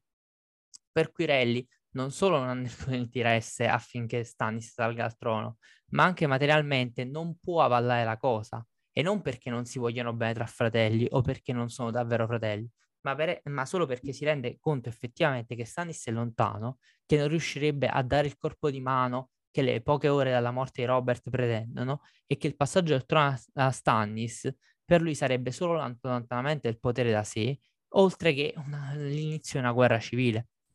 Questo non fa di Relli un santo, eh? anzi è talmente senza scrupoli da non crearsi il problema della legittimità dei figli del fratello, ma allo stesso tempo ne fa un uomo pragmatico che nel corso della sua, part- della sua partita sta cercando di adattarsi a eventi che cambiano e capire quale sia il posizionamento migliore adottabile in un momento così complesso. Questo per rispondere anche all'altra domanda che solitamente ci si pone su Rally. Sa dell'incesto e che i figli di Robert sono in verità di Jamie e Cersei? Molti dicono di no, se no non avrebbe agito in questo modo. La verità è che probabilmente lo sa, ma non gli interessa minimamente. Anzi, come dicevo, gli è vantaggioso che Joffrey sia figlio di Jamie, perché ciò significa che lui riesce a prendere con sé Joffrey, se riesce a prendere con sé Joffrey può bloccare l'esercito Lannister con a capo Jamie che si, pro- si presupporrebbe non voglia mettere in pericolo i suoi stessi figli. Inoltre, come dicevo, è un bene che sia creduto figlio di Robert per tenere insieme il Reami per continuare a giocare una partita con due fazioni all'interno della corte che si rimpallano il potere e tenere fuori Stannis, che invece si troverebbe al, centro del ca- al centrocampo come ostacolo nel caso in cui si scoprisse l'illegittimità di Geoffrey, così come avviene. Cioè un terzo partito pazzo, mentre invece quello che Rally sta cercando è la conservazione dello status quo tra l'altro che Rally almeno mh, acquisisca poi questa percezione per strada è evidente dai POV di Caitlyn in Clash. Rally quando si confronta con Stannis a sotto le mura di Capotempesta, la prima cosa che gli dice è che dichiarare illegittimi Geoffrey, Tommen e Mersela è stata una mossa intelligente per lui, poiché ciò legittima Stannis come punto di riferimento del partito Baradio, togliendo quindi, esautorando di fatto uh, la, la, Rally e la sua pretesa. Concludendo, io quindi mh, direi che in verità Rally sa benissimo l'incesto, ma sa anche che per il suo tornaconto personale, qualora questa circostanza venisse fuori, non gli comporterebbe così tanti vantaggi, ne porterebbe più a Standis che a lui comunque, ne porta più a Standis che a lui. Ultima domanda. Dette queste cose, come si arriva alla fuga dell'incoronazione? Viene fuori un'altra volta un rally che non può piacerci, ma che è un buon politico. Cioè, valutata l'impossibilità di comunicare con il partito Stark ed evidentemente resosi conto dell'impossibilità di agire da solo all'interno della corte per soppiantare il potere Lannister, poiché si rende conto che Lannister sono in maggioranza netta e stanno vincendo mentre Robert muore, ha la consapevolezza che quindi Cersei si trova in una posizione di assoluta forza, con un esercito pronto a dare battaglia ai Tywin che può marciare sulla capitale in qualsiasi momento e gli eserciti Tywin in capitale se li ricordano e che venendo meno Robert scompare l'unico ostacolo fisico che evitava alla regina e alla sua parte di espellere i Baratheon rimasti alla corte. Per questo fugge, tra l'altro non in maniera diversa da come aveva fatto Stannis a tempo suo quando era fuggito alla morte di John Arryn, rendendosi conto anche Stannis all'epoca che il partito Lannister era troppo forte e ammazzava. Questo però non significa per Rally rinunciare a una gestione del potere, se lo avesse fatto avrebbe cavalcato su Storm Sands, rimanendo lì e arroccandosi dietro una posizione semi-collaborativa come aveva già fatto Stannis a Dragoston e come faranno molti altri nobili che non sono d'accordo in verità con la successione di Joffrey. Invece inizia a cercare alleati dove sa che c'è un esercito abbastanza forte da contrastare qualora si venisse alle mani l'esercito Lannister sul campo, quindi l'altopiano. A questo punto ci rendiamo conto che sarebbe stato un gioco non capito, non chiaro per i suoi alleati, radunare l'esercito dell'altopiano per allontanare Cersei da Joffrey e per esercitare una reggenza che in verità al momento appartiene a Ned. Cioè dire ora prendiamo esercito e mettiamo Joffrey che già è re sul trono semplicemente però cacciamo la regina alla corte e togliamo la reggenza a Ned Stark, non è una mossa molto chiara, molto intelligente. Per cui si dichiara unico erede del, del fratello, con forza, senza legittimarsi in nessun modo come erede e dichiarando apertamente decaduti alla successione i figli Cersei, ma semplicemente Um, quindi, scusatemi, senza, non, se, non si legittima in nessun modo come erede o dichiarando apertamente decaduti i figli di Cersei alla successione come ha fatto Stannis, ma semplicemente fa un vero e proprio colpo di Stato con la presunzione che il suo esercito è superiore, che tutto sommato Stannis è troppo re- debole e ne resterà fuori e che Ned Stark ha già la testa su una picca e lui lo sa quando sto scendendo la capitale. L'avere quindi eh, l'avere in maniera pretestuosa e del tutto non legittima preso il trono lo rende avido di segni di legittimità successivamente. Il primo gli viene dalla nonna Targaryen, che nessuno gli può togliere. Il secondo gli viene dall'essere simile a Robert e nell'avere, e nell'avere lo stesso temperamento con i vassalli. Tra l'altro, l'essere simile a Robert è l'ultima cosa che Ned dice di Rally dice, guardando nella stanza. Il terzo lo crea dandosi una guardia fatta in maniera speculare alla guardia reale.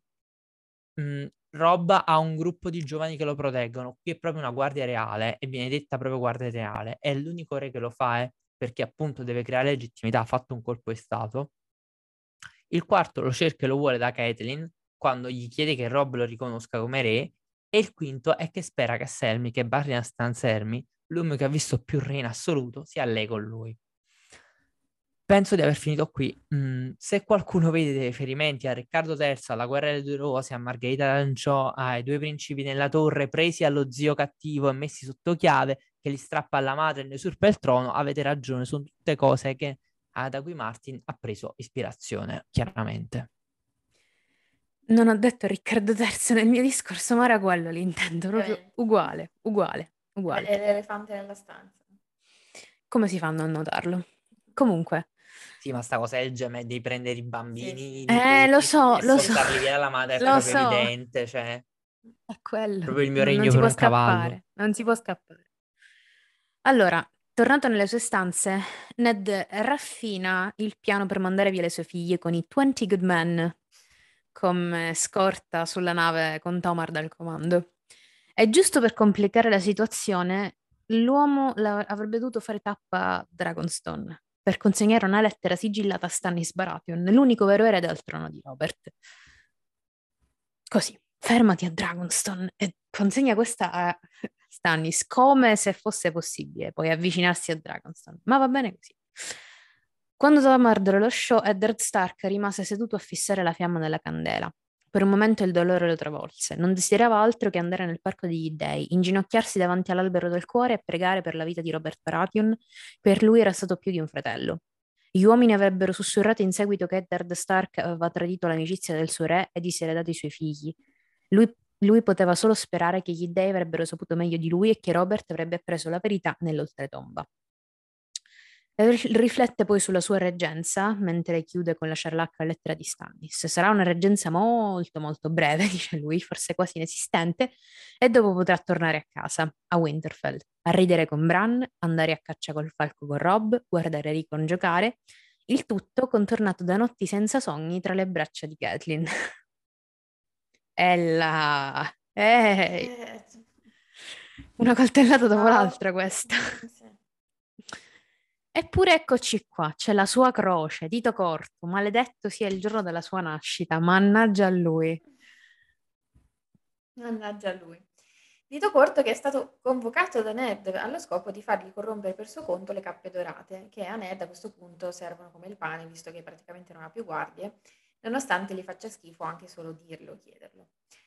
Partiamo dalla fine di questo dialogo. Um, parliamo di dito corto, si appoggiò all'indietro e guardò Ned dritto in faccia, gli occhi grigio-verdi che brillavano di derisione. Indossi il tuo onore come un'armatura, Stark. Credi che ti tenga al sicuro, ma tutto ciò che fa è appesantirti e renderti difficile muoversi. Dito corto rise. Dovrei fartelo dire, ma sarebbe crudele. Quindi non temere, mio buon lord. Per l'amore che ho per Kathleen, andrò da Janos Slint proprio ora e mi accerterò che la guardia cittadina sia tua.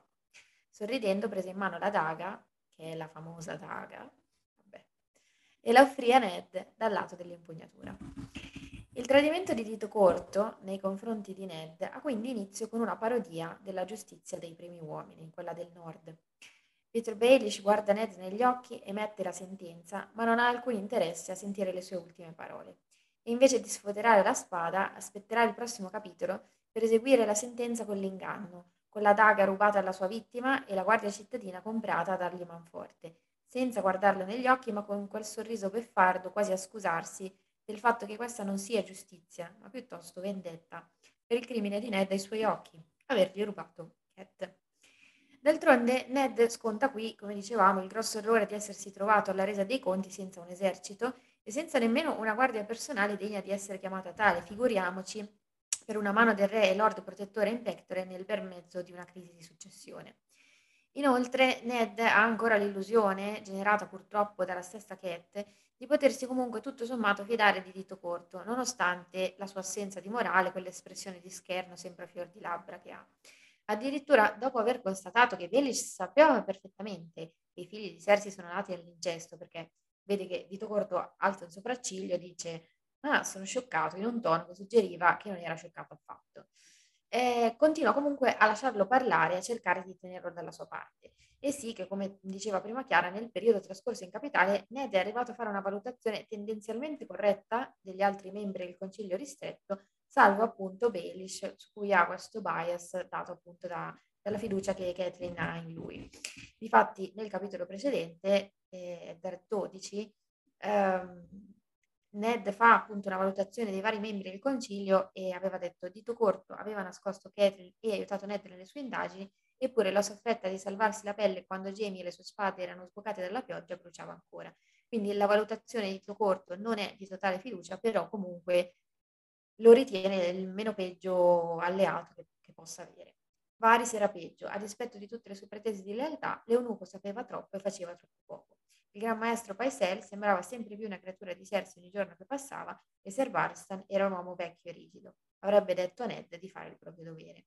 Quindi sostanzialmente una valutazione di Varys, di Paisel e di Baristan che sono grosso modo corrette, eh, sono state elaborate nel tempo in cui è stato in capitale, perché non è che fin dall'inizio eh, diciamo, li aveva valutati tutti eh, bene, però comunque bene o male fatto il punto su tutti, tranne su dito corto.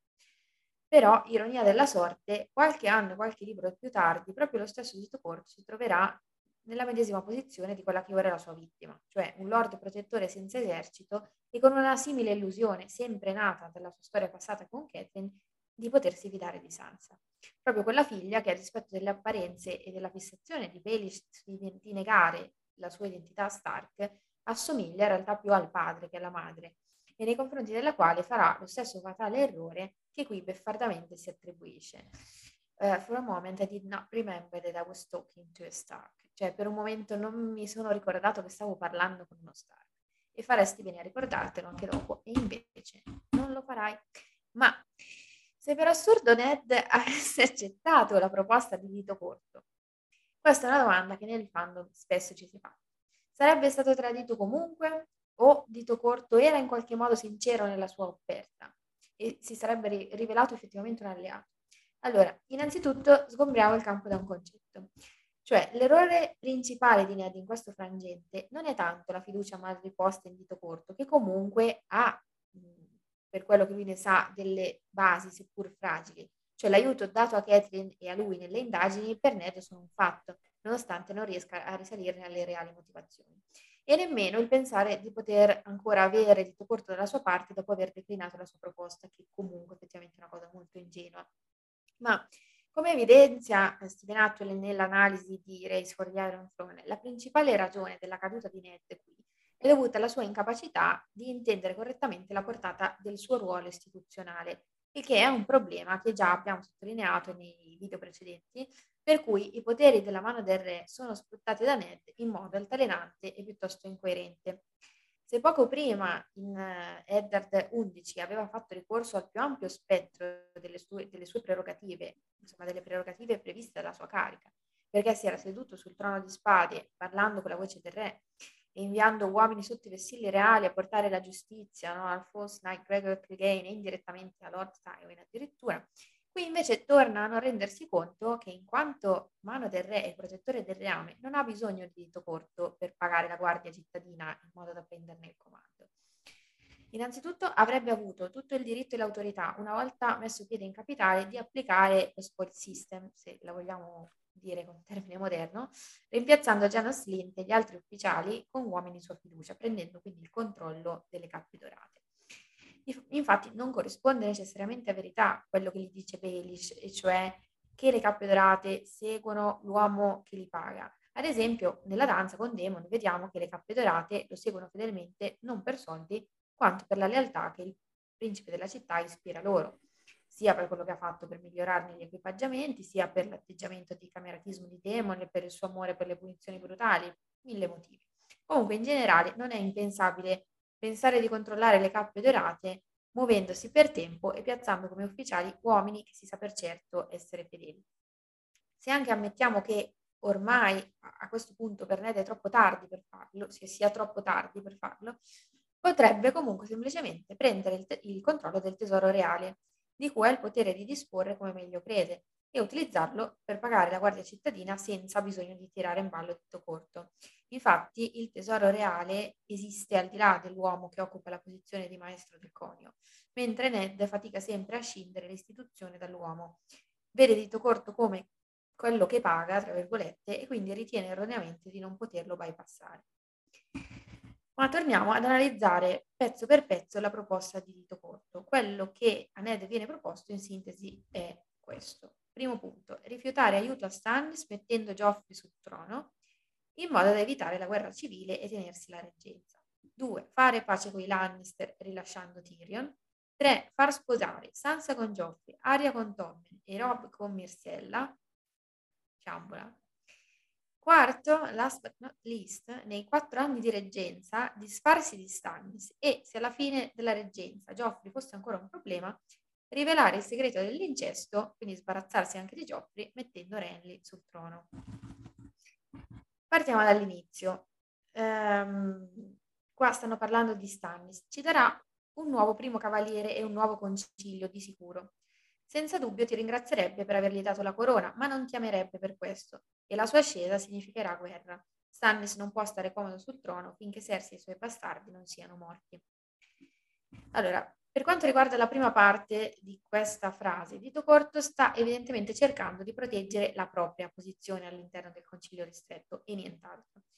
Cioè, quello che dice è vero, non c'è alcun dubbio che Stannis non avrebbe affetto per Ned, del quale nel prologo di A Clash of Kings è ancora geloso per l'amore di Robert e per l'assegnazione della Handship. Difatti, eh, Stannis dirà perché dovrei vendicare Eddard Stark? Quell'uomo non era niente per me. Oh, Robert lo amava, certo, lo amava come un fratello. Quante volte l'ho sentito? Io ero suo fratello, non Ned Stark, ma non l'avresti mai detto dal modo in cui mi trattava.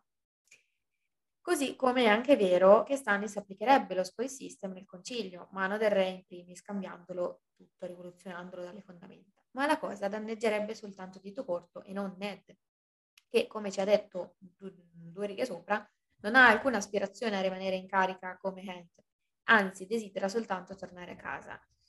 Il nuovo re avrebbe scelto un suo primo cavaliere, pensa Ned. Ned sarebbe stato libero di andare a casa. Il pensiero di Winterfell portò un pallido sorriso sul suo volto. Passiamo a um, un'altra affermazione di Dito Corto, quando a dir suo ehm, diciamo, sostiene che il pericolo della guerra potrebbe essere scongiurato. Questa è, se mi passate il francesismo, una cazzata, perché Stannis sa già dell'incesto e si sta già preparando a scendere in guerra, quindi ormai eh, la cosa è in moto. Sin dalle sue indagini insieme a John Arryn, infatti, Stannis è ormai ampiamente convinto che i figli di Cersei siano degli abomini nati dall'incesto e di essere lui il vero erede al trono di spade. Infatti, dopo la morte appunto di John Arryn, che tra l'altro Stannis crede essere stato avvelenato da Cersei, è andato a Dragonston per raccogliere le sue forze, inclusa la flotta reale, e pianificare le prossime mosse, quindi per pianificare la guerra. Eh, infatti, in, ad esempio, in Tyrion 9, Game of Thrones, eh, ci viene detto che Varys sente dei sussurri al riguardo. Stannis sta costruendo navi, Stannis sta ingaggiando mercenari, Stannis sta portando una, visi- una visitatrice del buio da Ashai. Tra l'altro non so perché Shadowbinder viene tradotto così malamente come visitatrice del buio, che è brutto secondo me. Vabbè. Comunque, insomma, Stannis è a Dragonstone per fare cose, per pianificare la guerra, non è lì a girare i pollici. Per cui la guerra da parte di Stannis è già in moto e non è uomo da, eh, diciamo, lasciar cadere... Eh, le di guerra per ragioni pragmatiche, perché ovviamente sappiamo che segue i, i principi più che... Cioè, è, è uomo pragmatico, ma in questo segue la legge. Per cui, anche accettando l'offerta di dito corto, in ogni caso sarebbe scoppiata la guerra civile tra i sostenitori del diritto di Geoffrey a succedere a Robert sul trono e i sostenitori, dall'altro lato, di un erede Baratheon, stanno solenni che sia. Inoltre, ammesso e non concesso che Tywin sia interessato a fare pace con gli Stark, che è il secondo punto che Dito Corto suggerisce a Ned, Dito Corto non offre nessuna buona ragione per cui Renly, che già sta cercando di prendere il trono per sé, insomma, eh, subito nell'immediato, eh, nell'immediato momento dopo la morte del fratello, dovrebbe andare a supportare Geoffrey. Cioè, è molto più probabile che Renly reagirebbe a un'alleanza Stark-Lannister chiamando a raccolta, come poi in, in concreto farà, gli alfieri delle terre della tempesta e dell'altopiano. Eventualmente in questo caso potrebbe allearsi col fratello Stannis, ma in ogni caso non si eviterebbe la guerra civile in questione. Inoltre non soltanto l'altopiano, ma anche i Dorniani, che ricordiamo essere lealisti Targaryen, presumibilmente reagirebbero in qualche modo ad un'alleanza Stark-Lannister, quindi l'illusione di evitare la guerra civile assolutamente no. Terzo punto sono questi famigerati matrimoni. Dito Corto propone di far sposare non soltanto Sansa, che ormai vabbè, era promessa, ma anche l'unica altra figlia disponibile per alleanze matrimoniali, cioè Aria, e addirittura, addirittura l'erede di Ned, cioè Rob, con i figli di Cersei che si sanno essere tutti illegittimi. È Dito Corto stesso a dire che all'occorrenza i figli di Cersei potrebbero essere smascherati come frutto dell'incesto. Grazie. Mm, certo, come no, dopo che Ned ci ha legato a triprofilo i suoi eredi, per cui la caduta dei Lannister non potrebbe che portare con sé a questo punto anche la caduta in disgrazia degli Stark, o comunque quantomeno l'impossibilità di stringere altre alleanze utili per rimediare al disastro.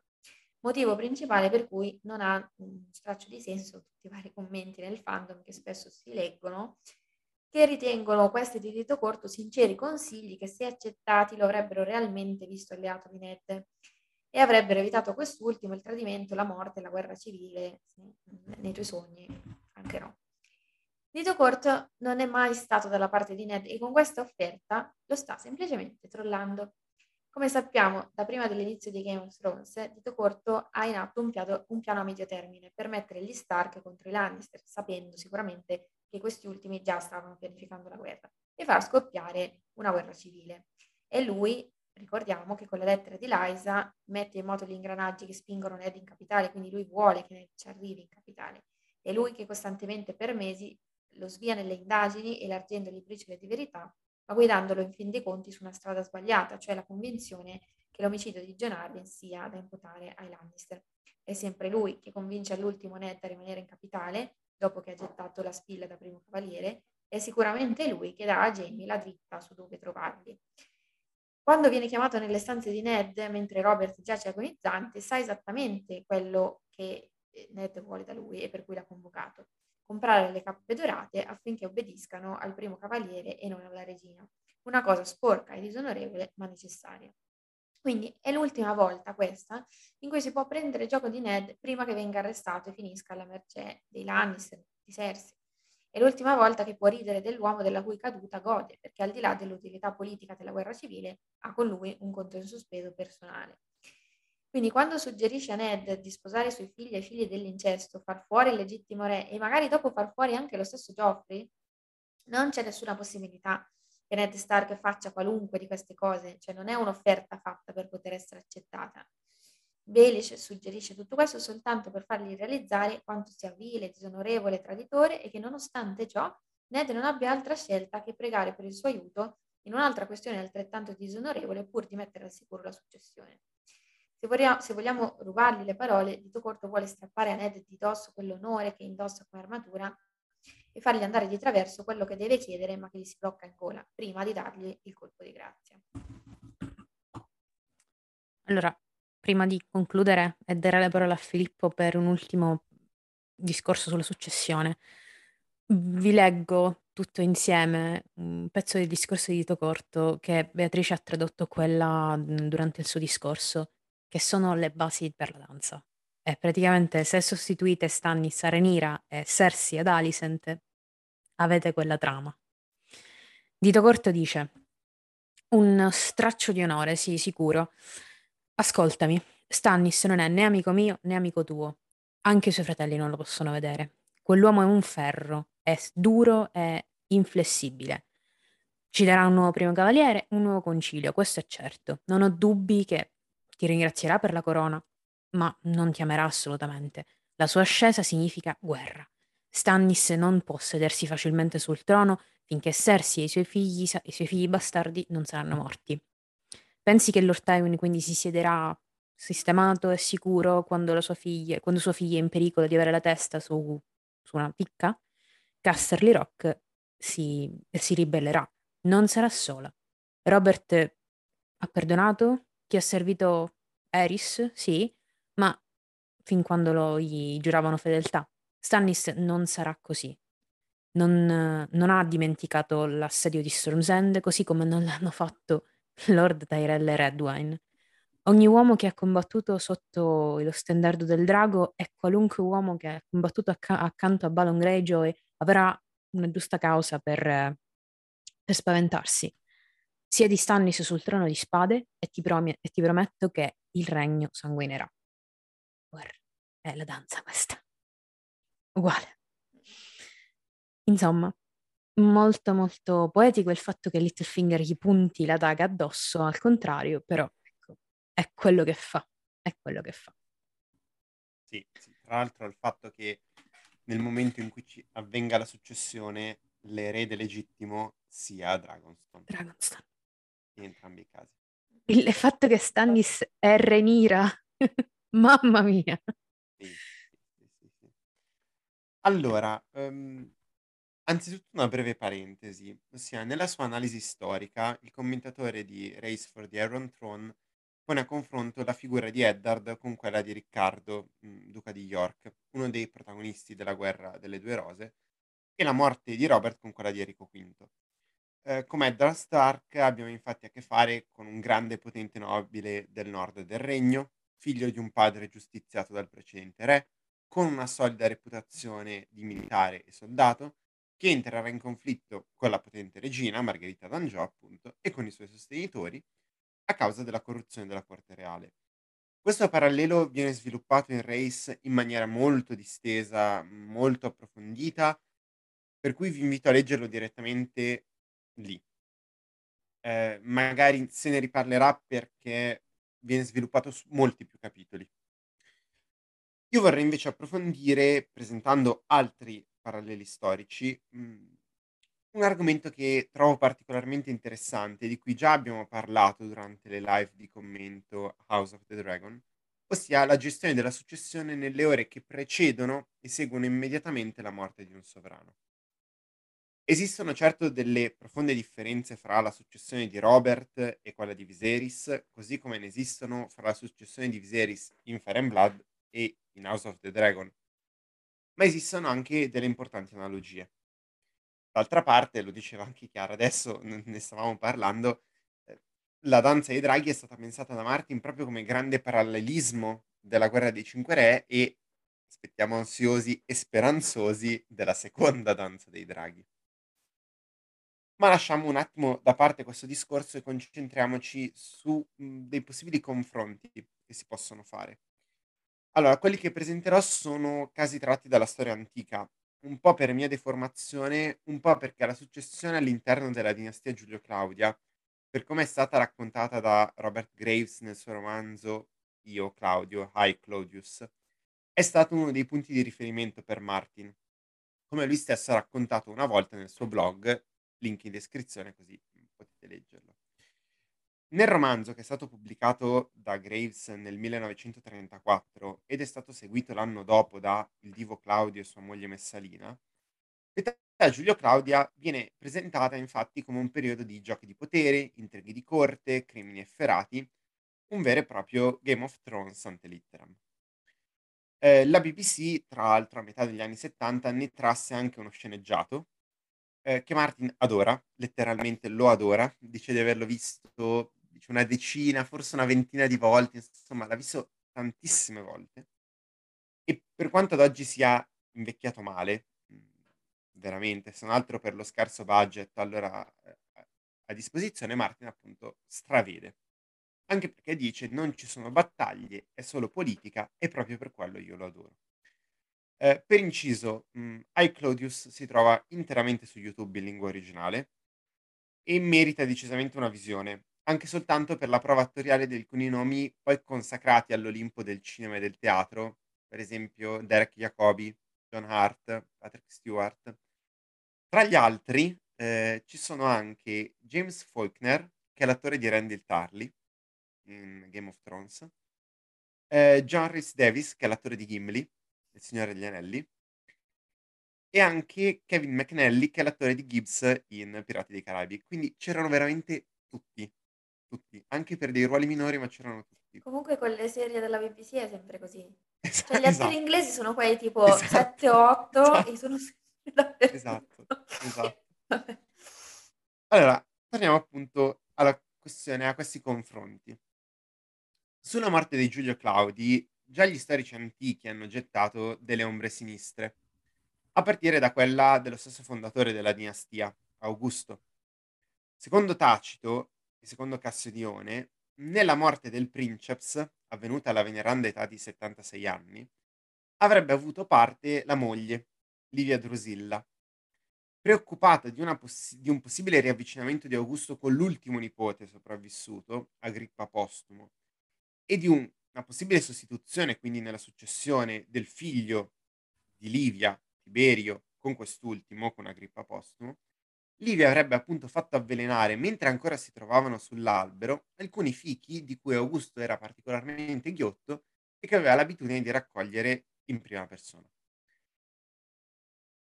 Quanto c'è di vero? Probabilmente nulla, però è inutile dire che per la propria opera, per la propria opera sia Graves che la BBC hanno scelto questa versione della morte di Augusto, per quanto appunto sia priva di fondamenti storici. Ma non finisce qui, mm, perché Tacito mm, continua il racconto dicendo che non si sa bene se Tiberio abbia trovato Augusto ancora in vita o già morto. Livia infatti aveva fatto isolare la casa e sbarrare le vie, la sorveglianza era stretta e intanto aveva diramato notizie rassicuranti. Finché, predisposto quanto la situazione imponeva, si diffuse contemporaneamente la notizia che Augusto era morto e che Tiberio Nerone prendeva il potere. Mm. Quindi già notiamo delle, delle analogie qui soprattutto con House of the Dragon. Altrettanto sospetta la morte di Tiberio. Attorno al cui letto di morte si muovono febbrili il prefetto del pretorio, Macrone, e uno dei due eredi designati, poi di fatto l'unico a prendere il potere, che è Gaio Cesare, per tutti. A sbilanciarsi in questo caso non è soltanto Tacito, che è il detrattore più feroce di Tiberio, ma anche il suo contemporaneo Svetonio Tranquillo, l'autore delle vite dei dodici Cesari, in cui offre diverse versioni della morte dell'imperatore, fra cui quella secondo cui sarebbe stato soffocato con un cuscino da Macrone su ordine di Caligola. Indovinate facilmente, è proprio questa la versione che viene scelta da Graves e anche dalla BBC. Parlando della dinastia Giulio-Claudia, non si può poi par- non parlare della morte e successione di Claudio, l'imperatore zoppo e balbuziente che Graves scelse proprio come narratore del proprio racconto storico. In questo caso gli autori antichi, da Giuseppe Flavio a Svetonio, da Tacito a Cassiodione, passando anche per Plinio il Vecchio, Giovenale, non hanno dubbi. Claudio è stato avvelenato, probabilmente attraverso un piatto di funghi di cui andava ghiotto. Anche in questo caso, racconta Svetonio, la sua morte fu tenuta nascosta fino a quando tutto venne predisposto per la successione. Pertanto si continuarono a fare le preghiere per la sua guarigione e furono chiamati dei comici, fingendo che Claudio li avesse chiamati per distrarsi. Il mandante dell'omicidio, come nel caso di Augusto, sarebbe stata l'imperatrice, la terribile Agrippina, Agrippina minore, madre del successivo imperatore Nerone di lei Tacito dice una frase che porta inevitabilmente a pensare a Sersi. Bene sapeva che nei delitti di massima portata l'avvio è rischioso, ma che una volta conclusi non manca mai il premio. Abbiamo detto come Sersi nel tentare di uccidere Robert, anche un po' per disperazione, rischi molto, ma i rischi portano alla fine a un regno Lannister. Mm si vede bene, quindi i punti di contatto sono molti. Allora, accogliamo per un momento questa versione romanzata degli eventi presentati in Claudius, perché è quella che ha ispirato Martin, e confrontiamola con gli eventi e i personaggi di A Song of Ice and Fire e di Fire and Blood.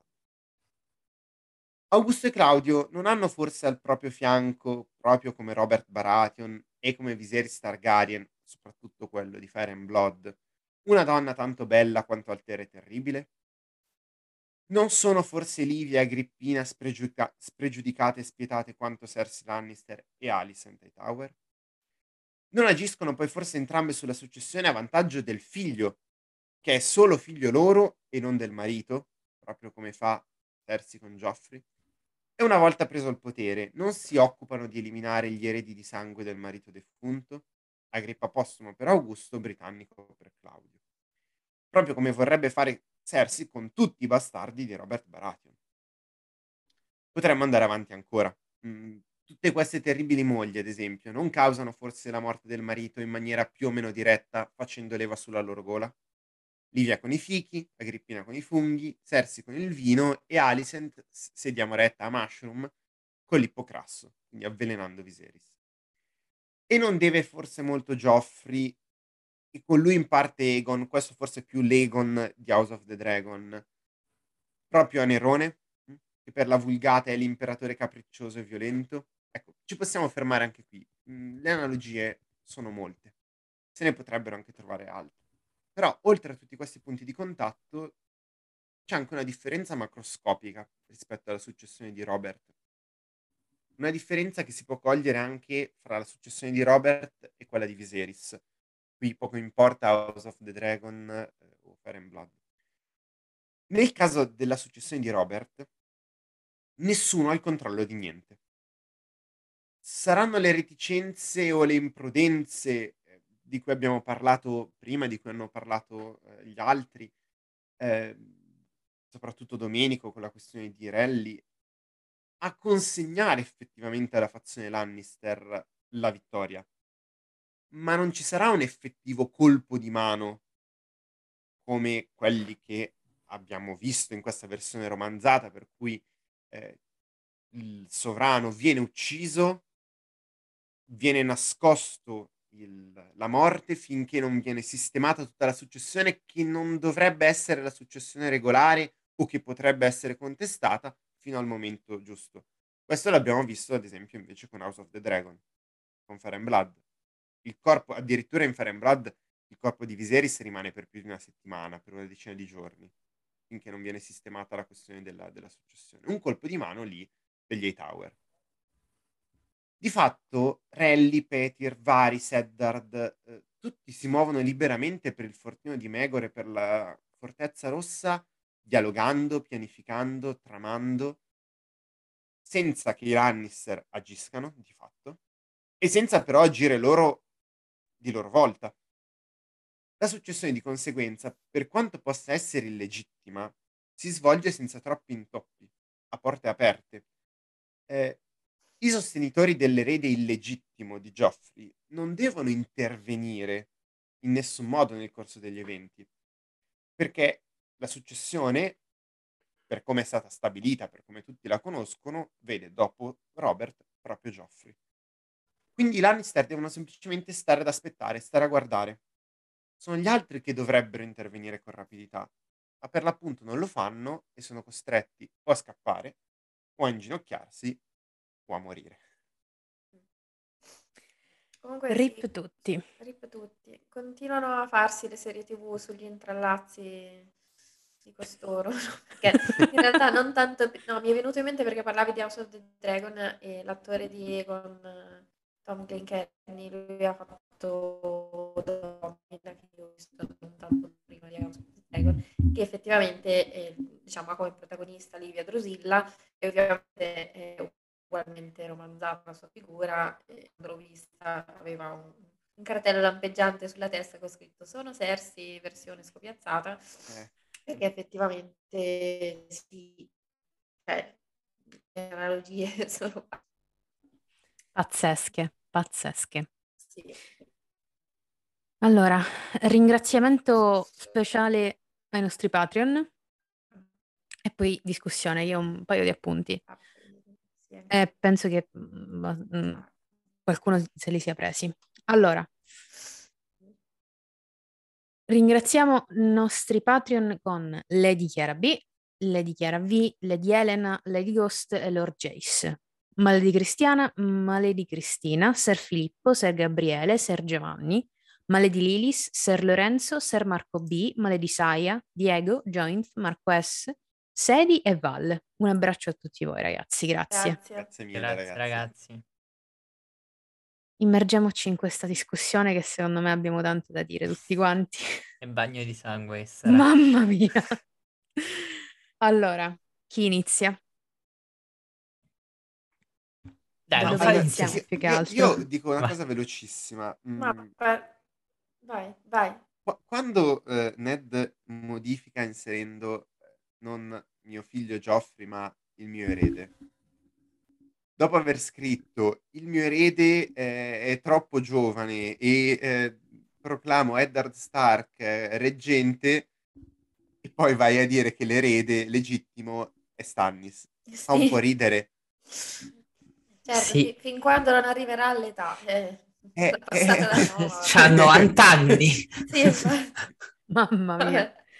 No, è proprio perché non ce la fa secondo me a scrivere Geoffrey perché sa che è una bugia sì, troppo sì, palese. no, certo, certo, quello sì, però proprio eh, pensando dicevo, fa ridere. Sì, sì, è una cavolata in verità, semplicemente fa notare che lui vuole, cioè nel senso non si trova il nome Geoffrey sulla carta. Esatto. Sì. Ma non... Tanto quella è carta straccia, quindi va bene così. E, e, e straccia in tutti i sensi, nel senso che viene stracciata letteralmente. Esatto, esatto. Quindi non, non c'è problema. Io ho un paio di cose veloci, dai. Vai. Vai. No, a parte che un paio di cose le ho già dette mentre parlavamo. Comunque, eh, questa ambientazione molto bellina, la luna che pendeva bassa sopra le mura, sui bastioni, una guardia con un mantello dorato faceva il suo giro, che carino. Oltre che essere molto teatrale, Sembra proprio un'ambientazione noir, no? Da libro giallo. Sono quelle ambientazioni in cui ti aspetti un intrigo politico, un omicidio, per cui secondo me sì, ci, ci gioca molto su questo genere del noir, non solo con la trama, ma anche proprio con la, la scenografia e tutte queste descrizioni, come anche le, le stelle che escono dopo, eh, dopo, il dialogo con Cersei, la calma apparente prima della tempesta, cioè insomma ci sono tutti questi, so, de- dettagli del paesaggio che secondo me sono molto graziosi. Poi un'altra cosa graziosa sono i colori del vestiario di Dito Corto. Cioè questo, no, adesso io veramente... È ricco. Va bene che no, è ricco, capito? Ma sei proprio un parvenu. Cioè, questo va in giro, dice, vestito. Beh, non ti sentiamo bene, però. Uh, con un farsetto color prugna. Mi sentite? Mm-hmm. Sì, sì, ora, sì. sì. No. Pronto? Pronto? Ah, scusate, sentiamo. Ok, ti sentiamo. Ok, sì. Uh, vestito con un farsetto color prugna con un mockingbird, insomma il suo uccelletto, eh, cucito sul petto con filo nero e un pantello a righe bianche. Si pensa, cioè, capito? Via, viola prugna con il mantello bianco e nero a strisce, ma sei? Un pagliaccio.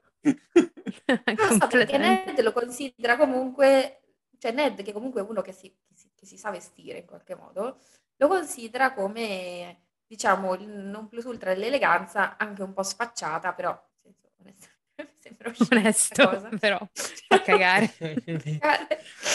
onesto. Il prugna sul mantello. No, cioè. no, con queste strisce bianche e nere, ma che è? Ma, ma, la, ma l'ape maia, no, no, perché non è giallo, ma cosa sei? La Juve. no, è terribile. Vabbè. Era Juve. Juventino. Era Juventino. Ah, ora si spiegano molte cose, va bene.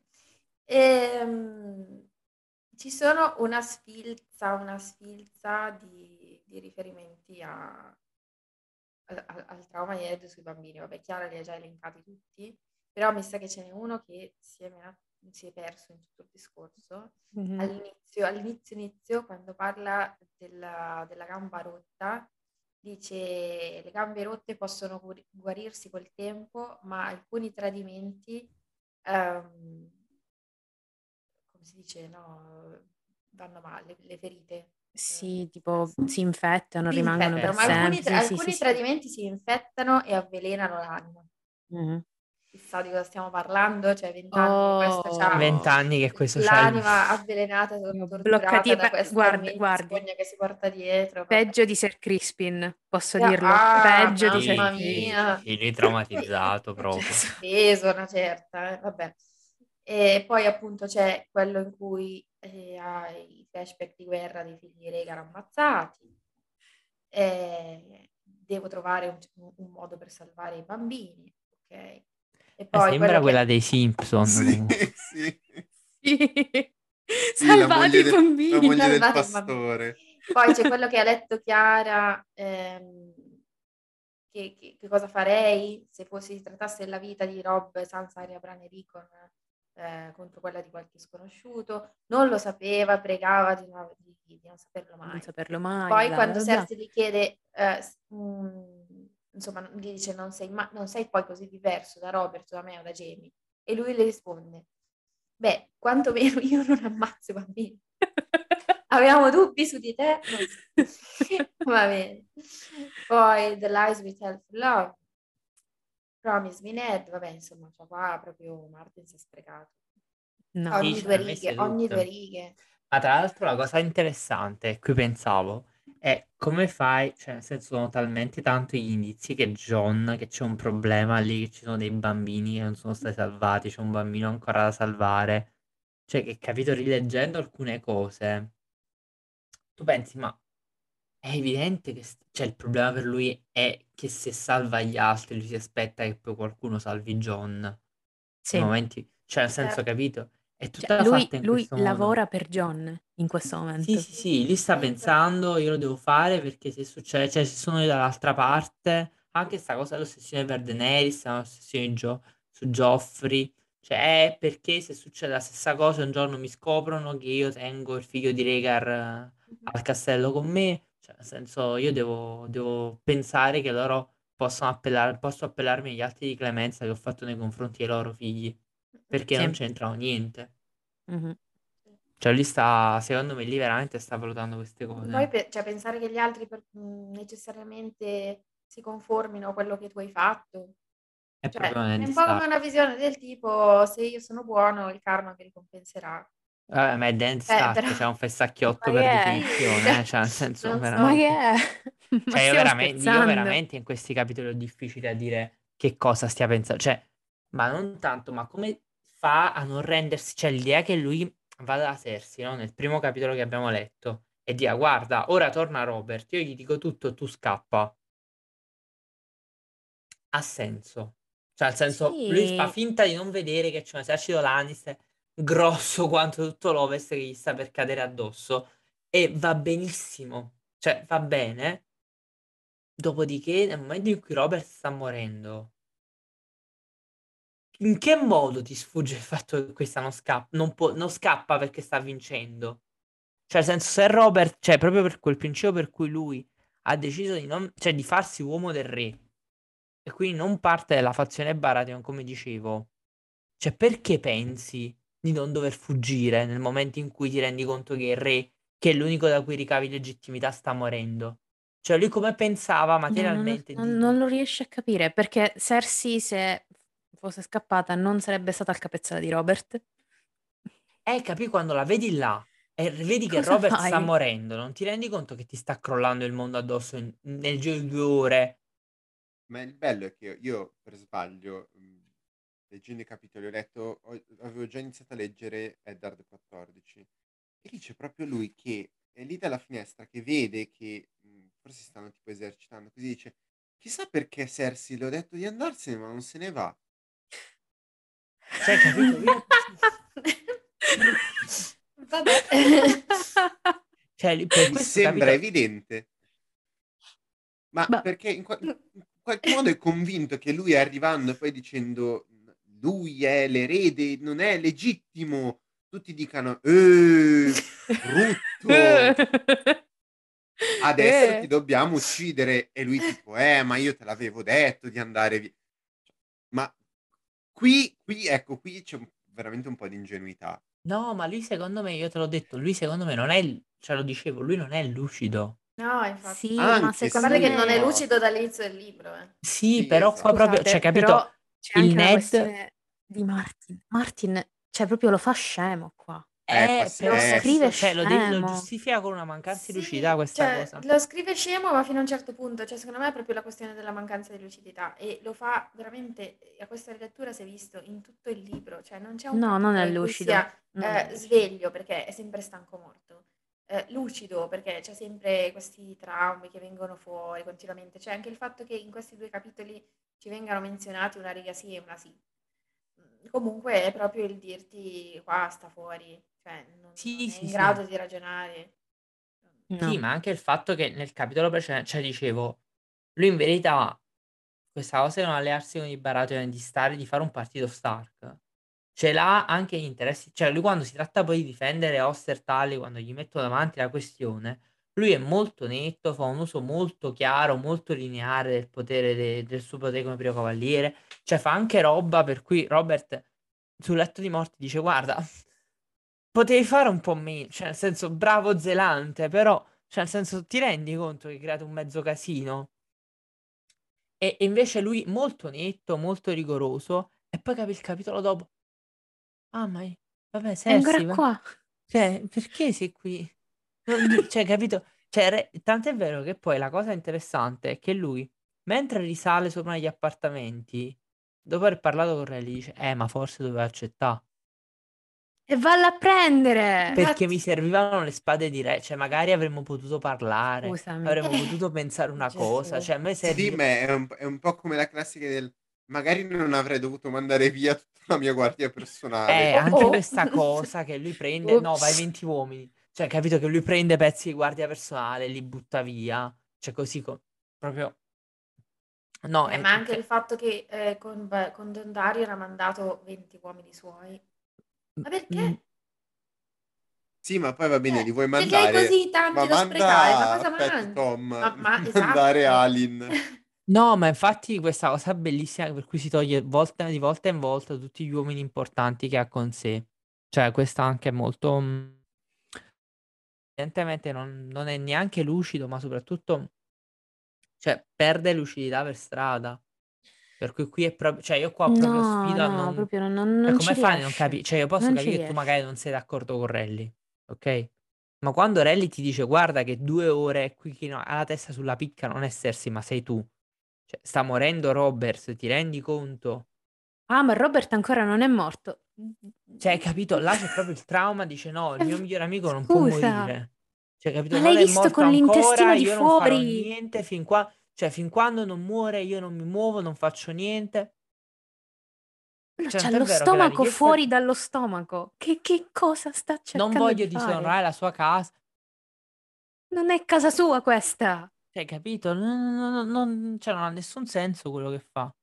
Tant'è vero che Rally si ne va, alza i tacchi, ma dice, vabbè, scemo. Cioè, nel senso, cioè, proprio, capito, ci ho provato fino all'ultimo, ma non, non c'è margine di dialogo.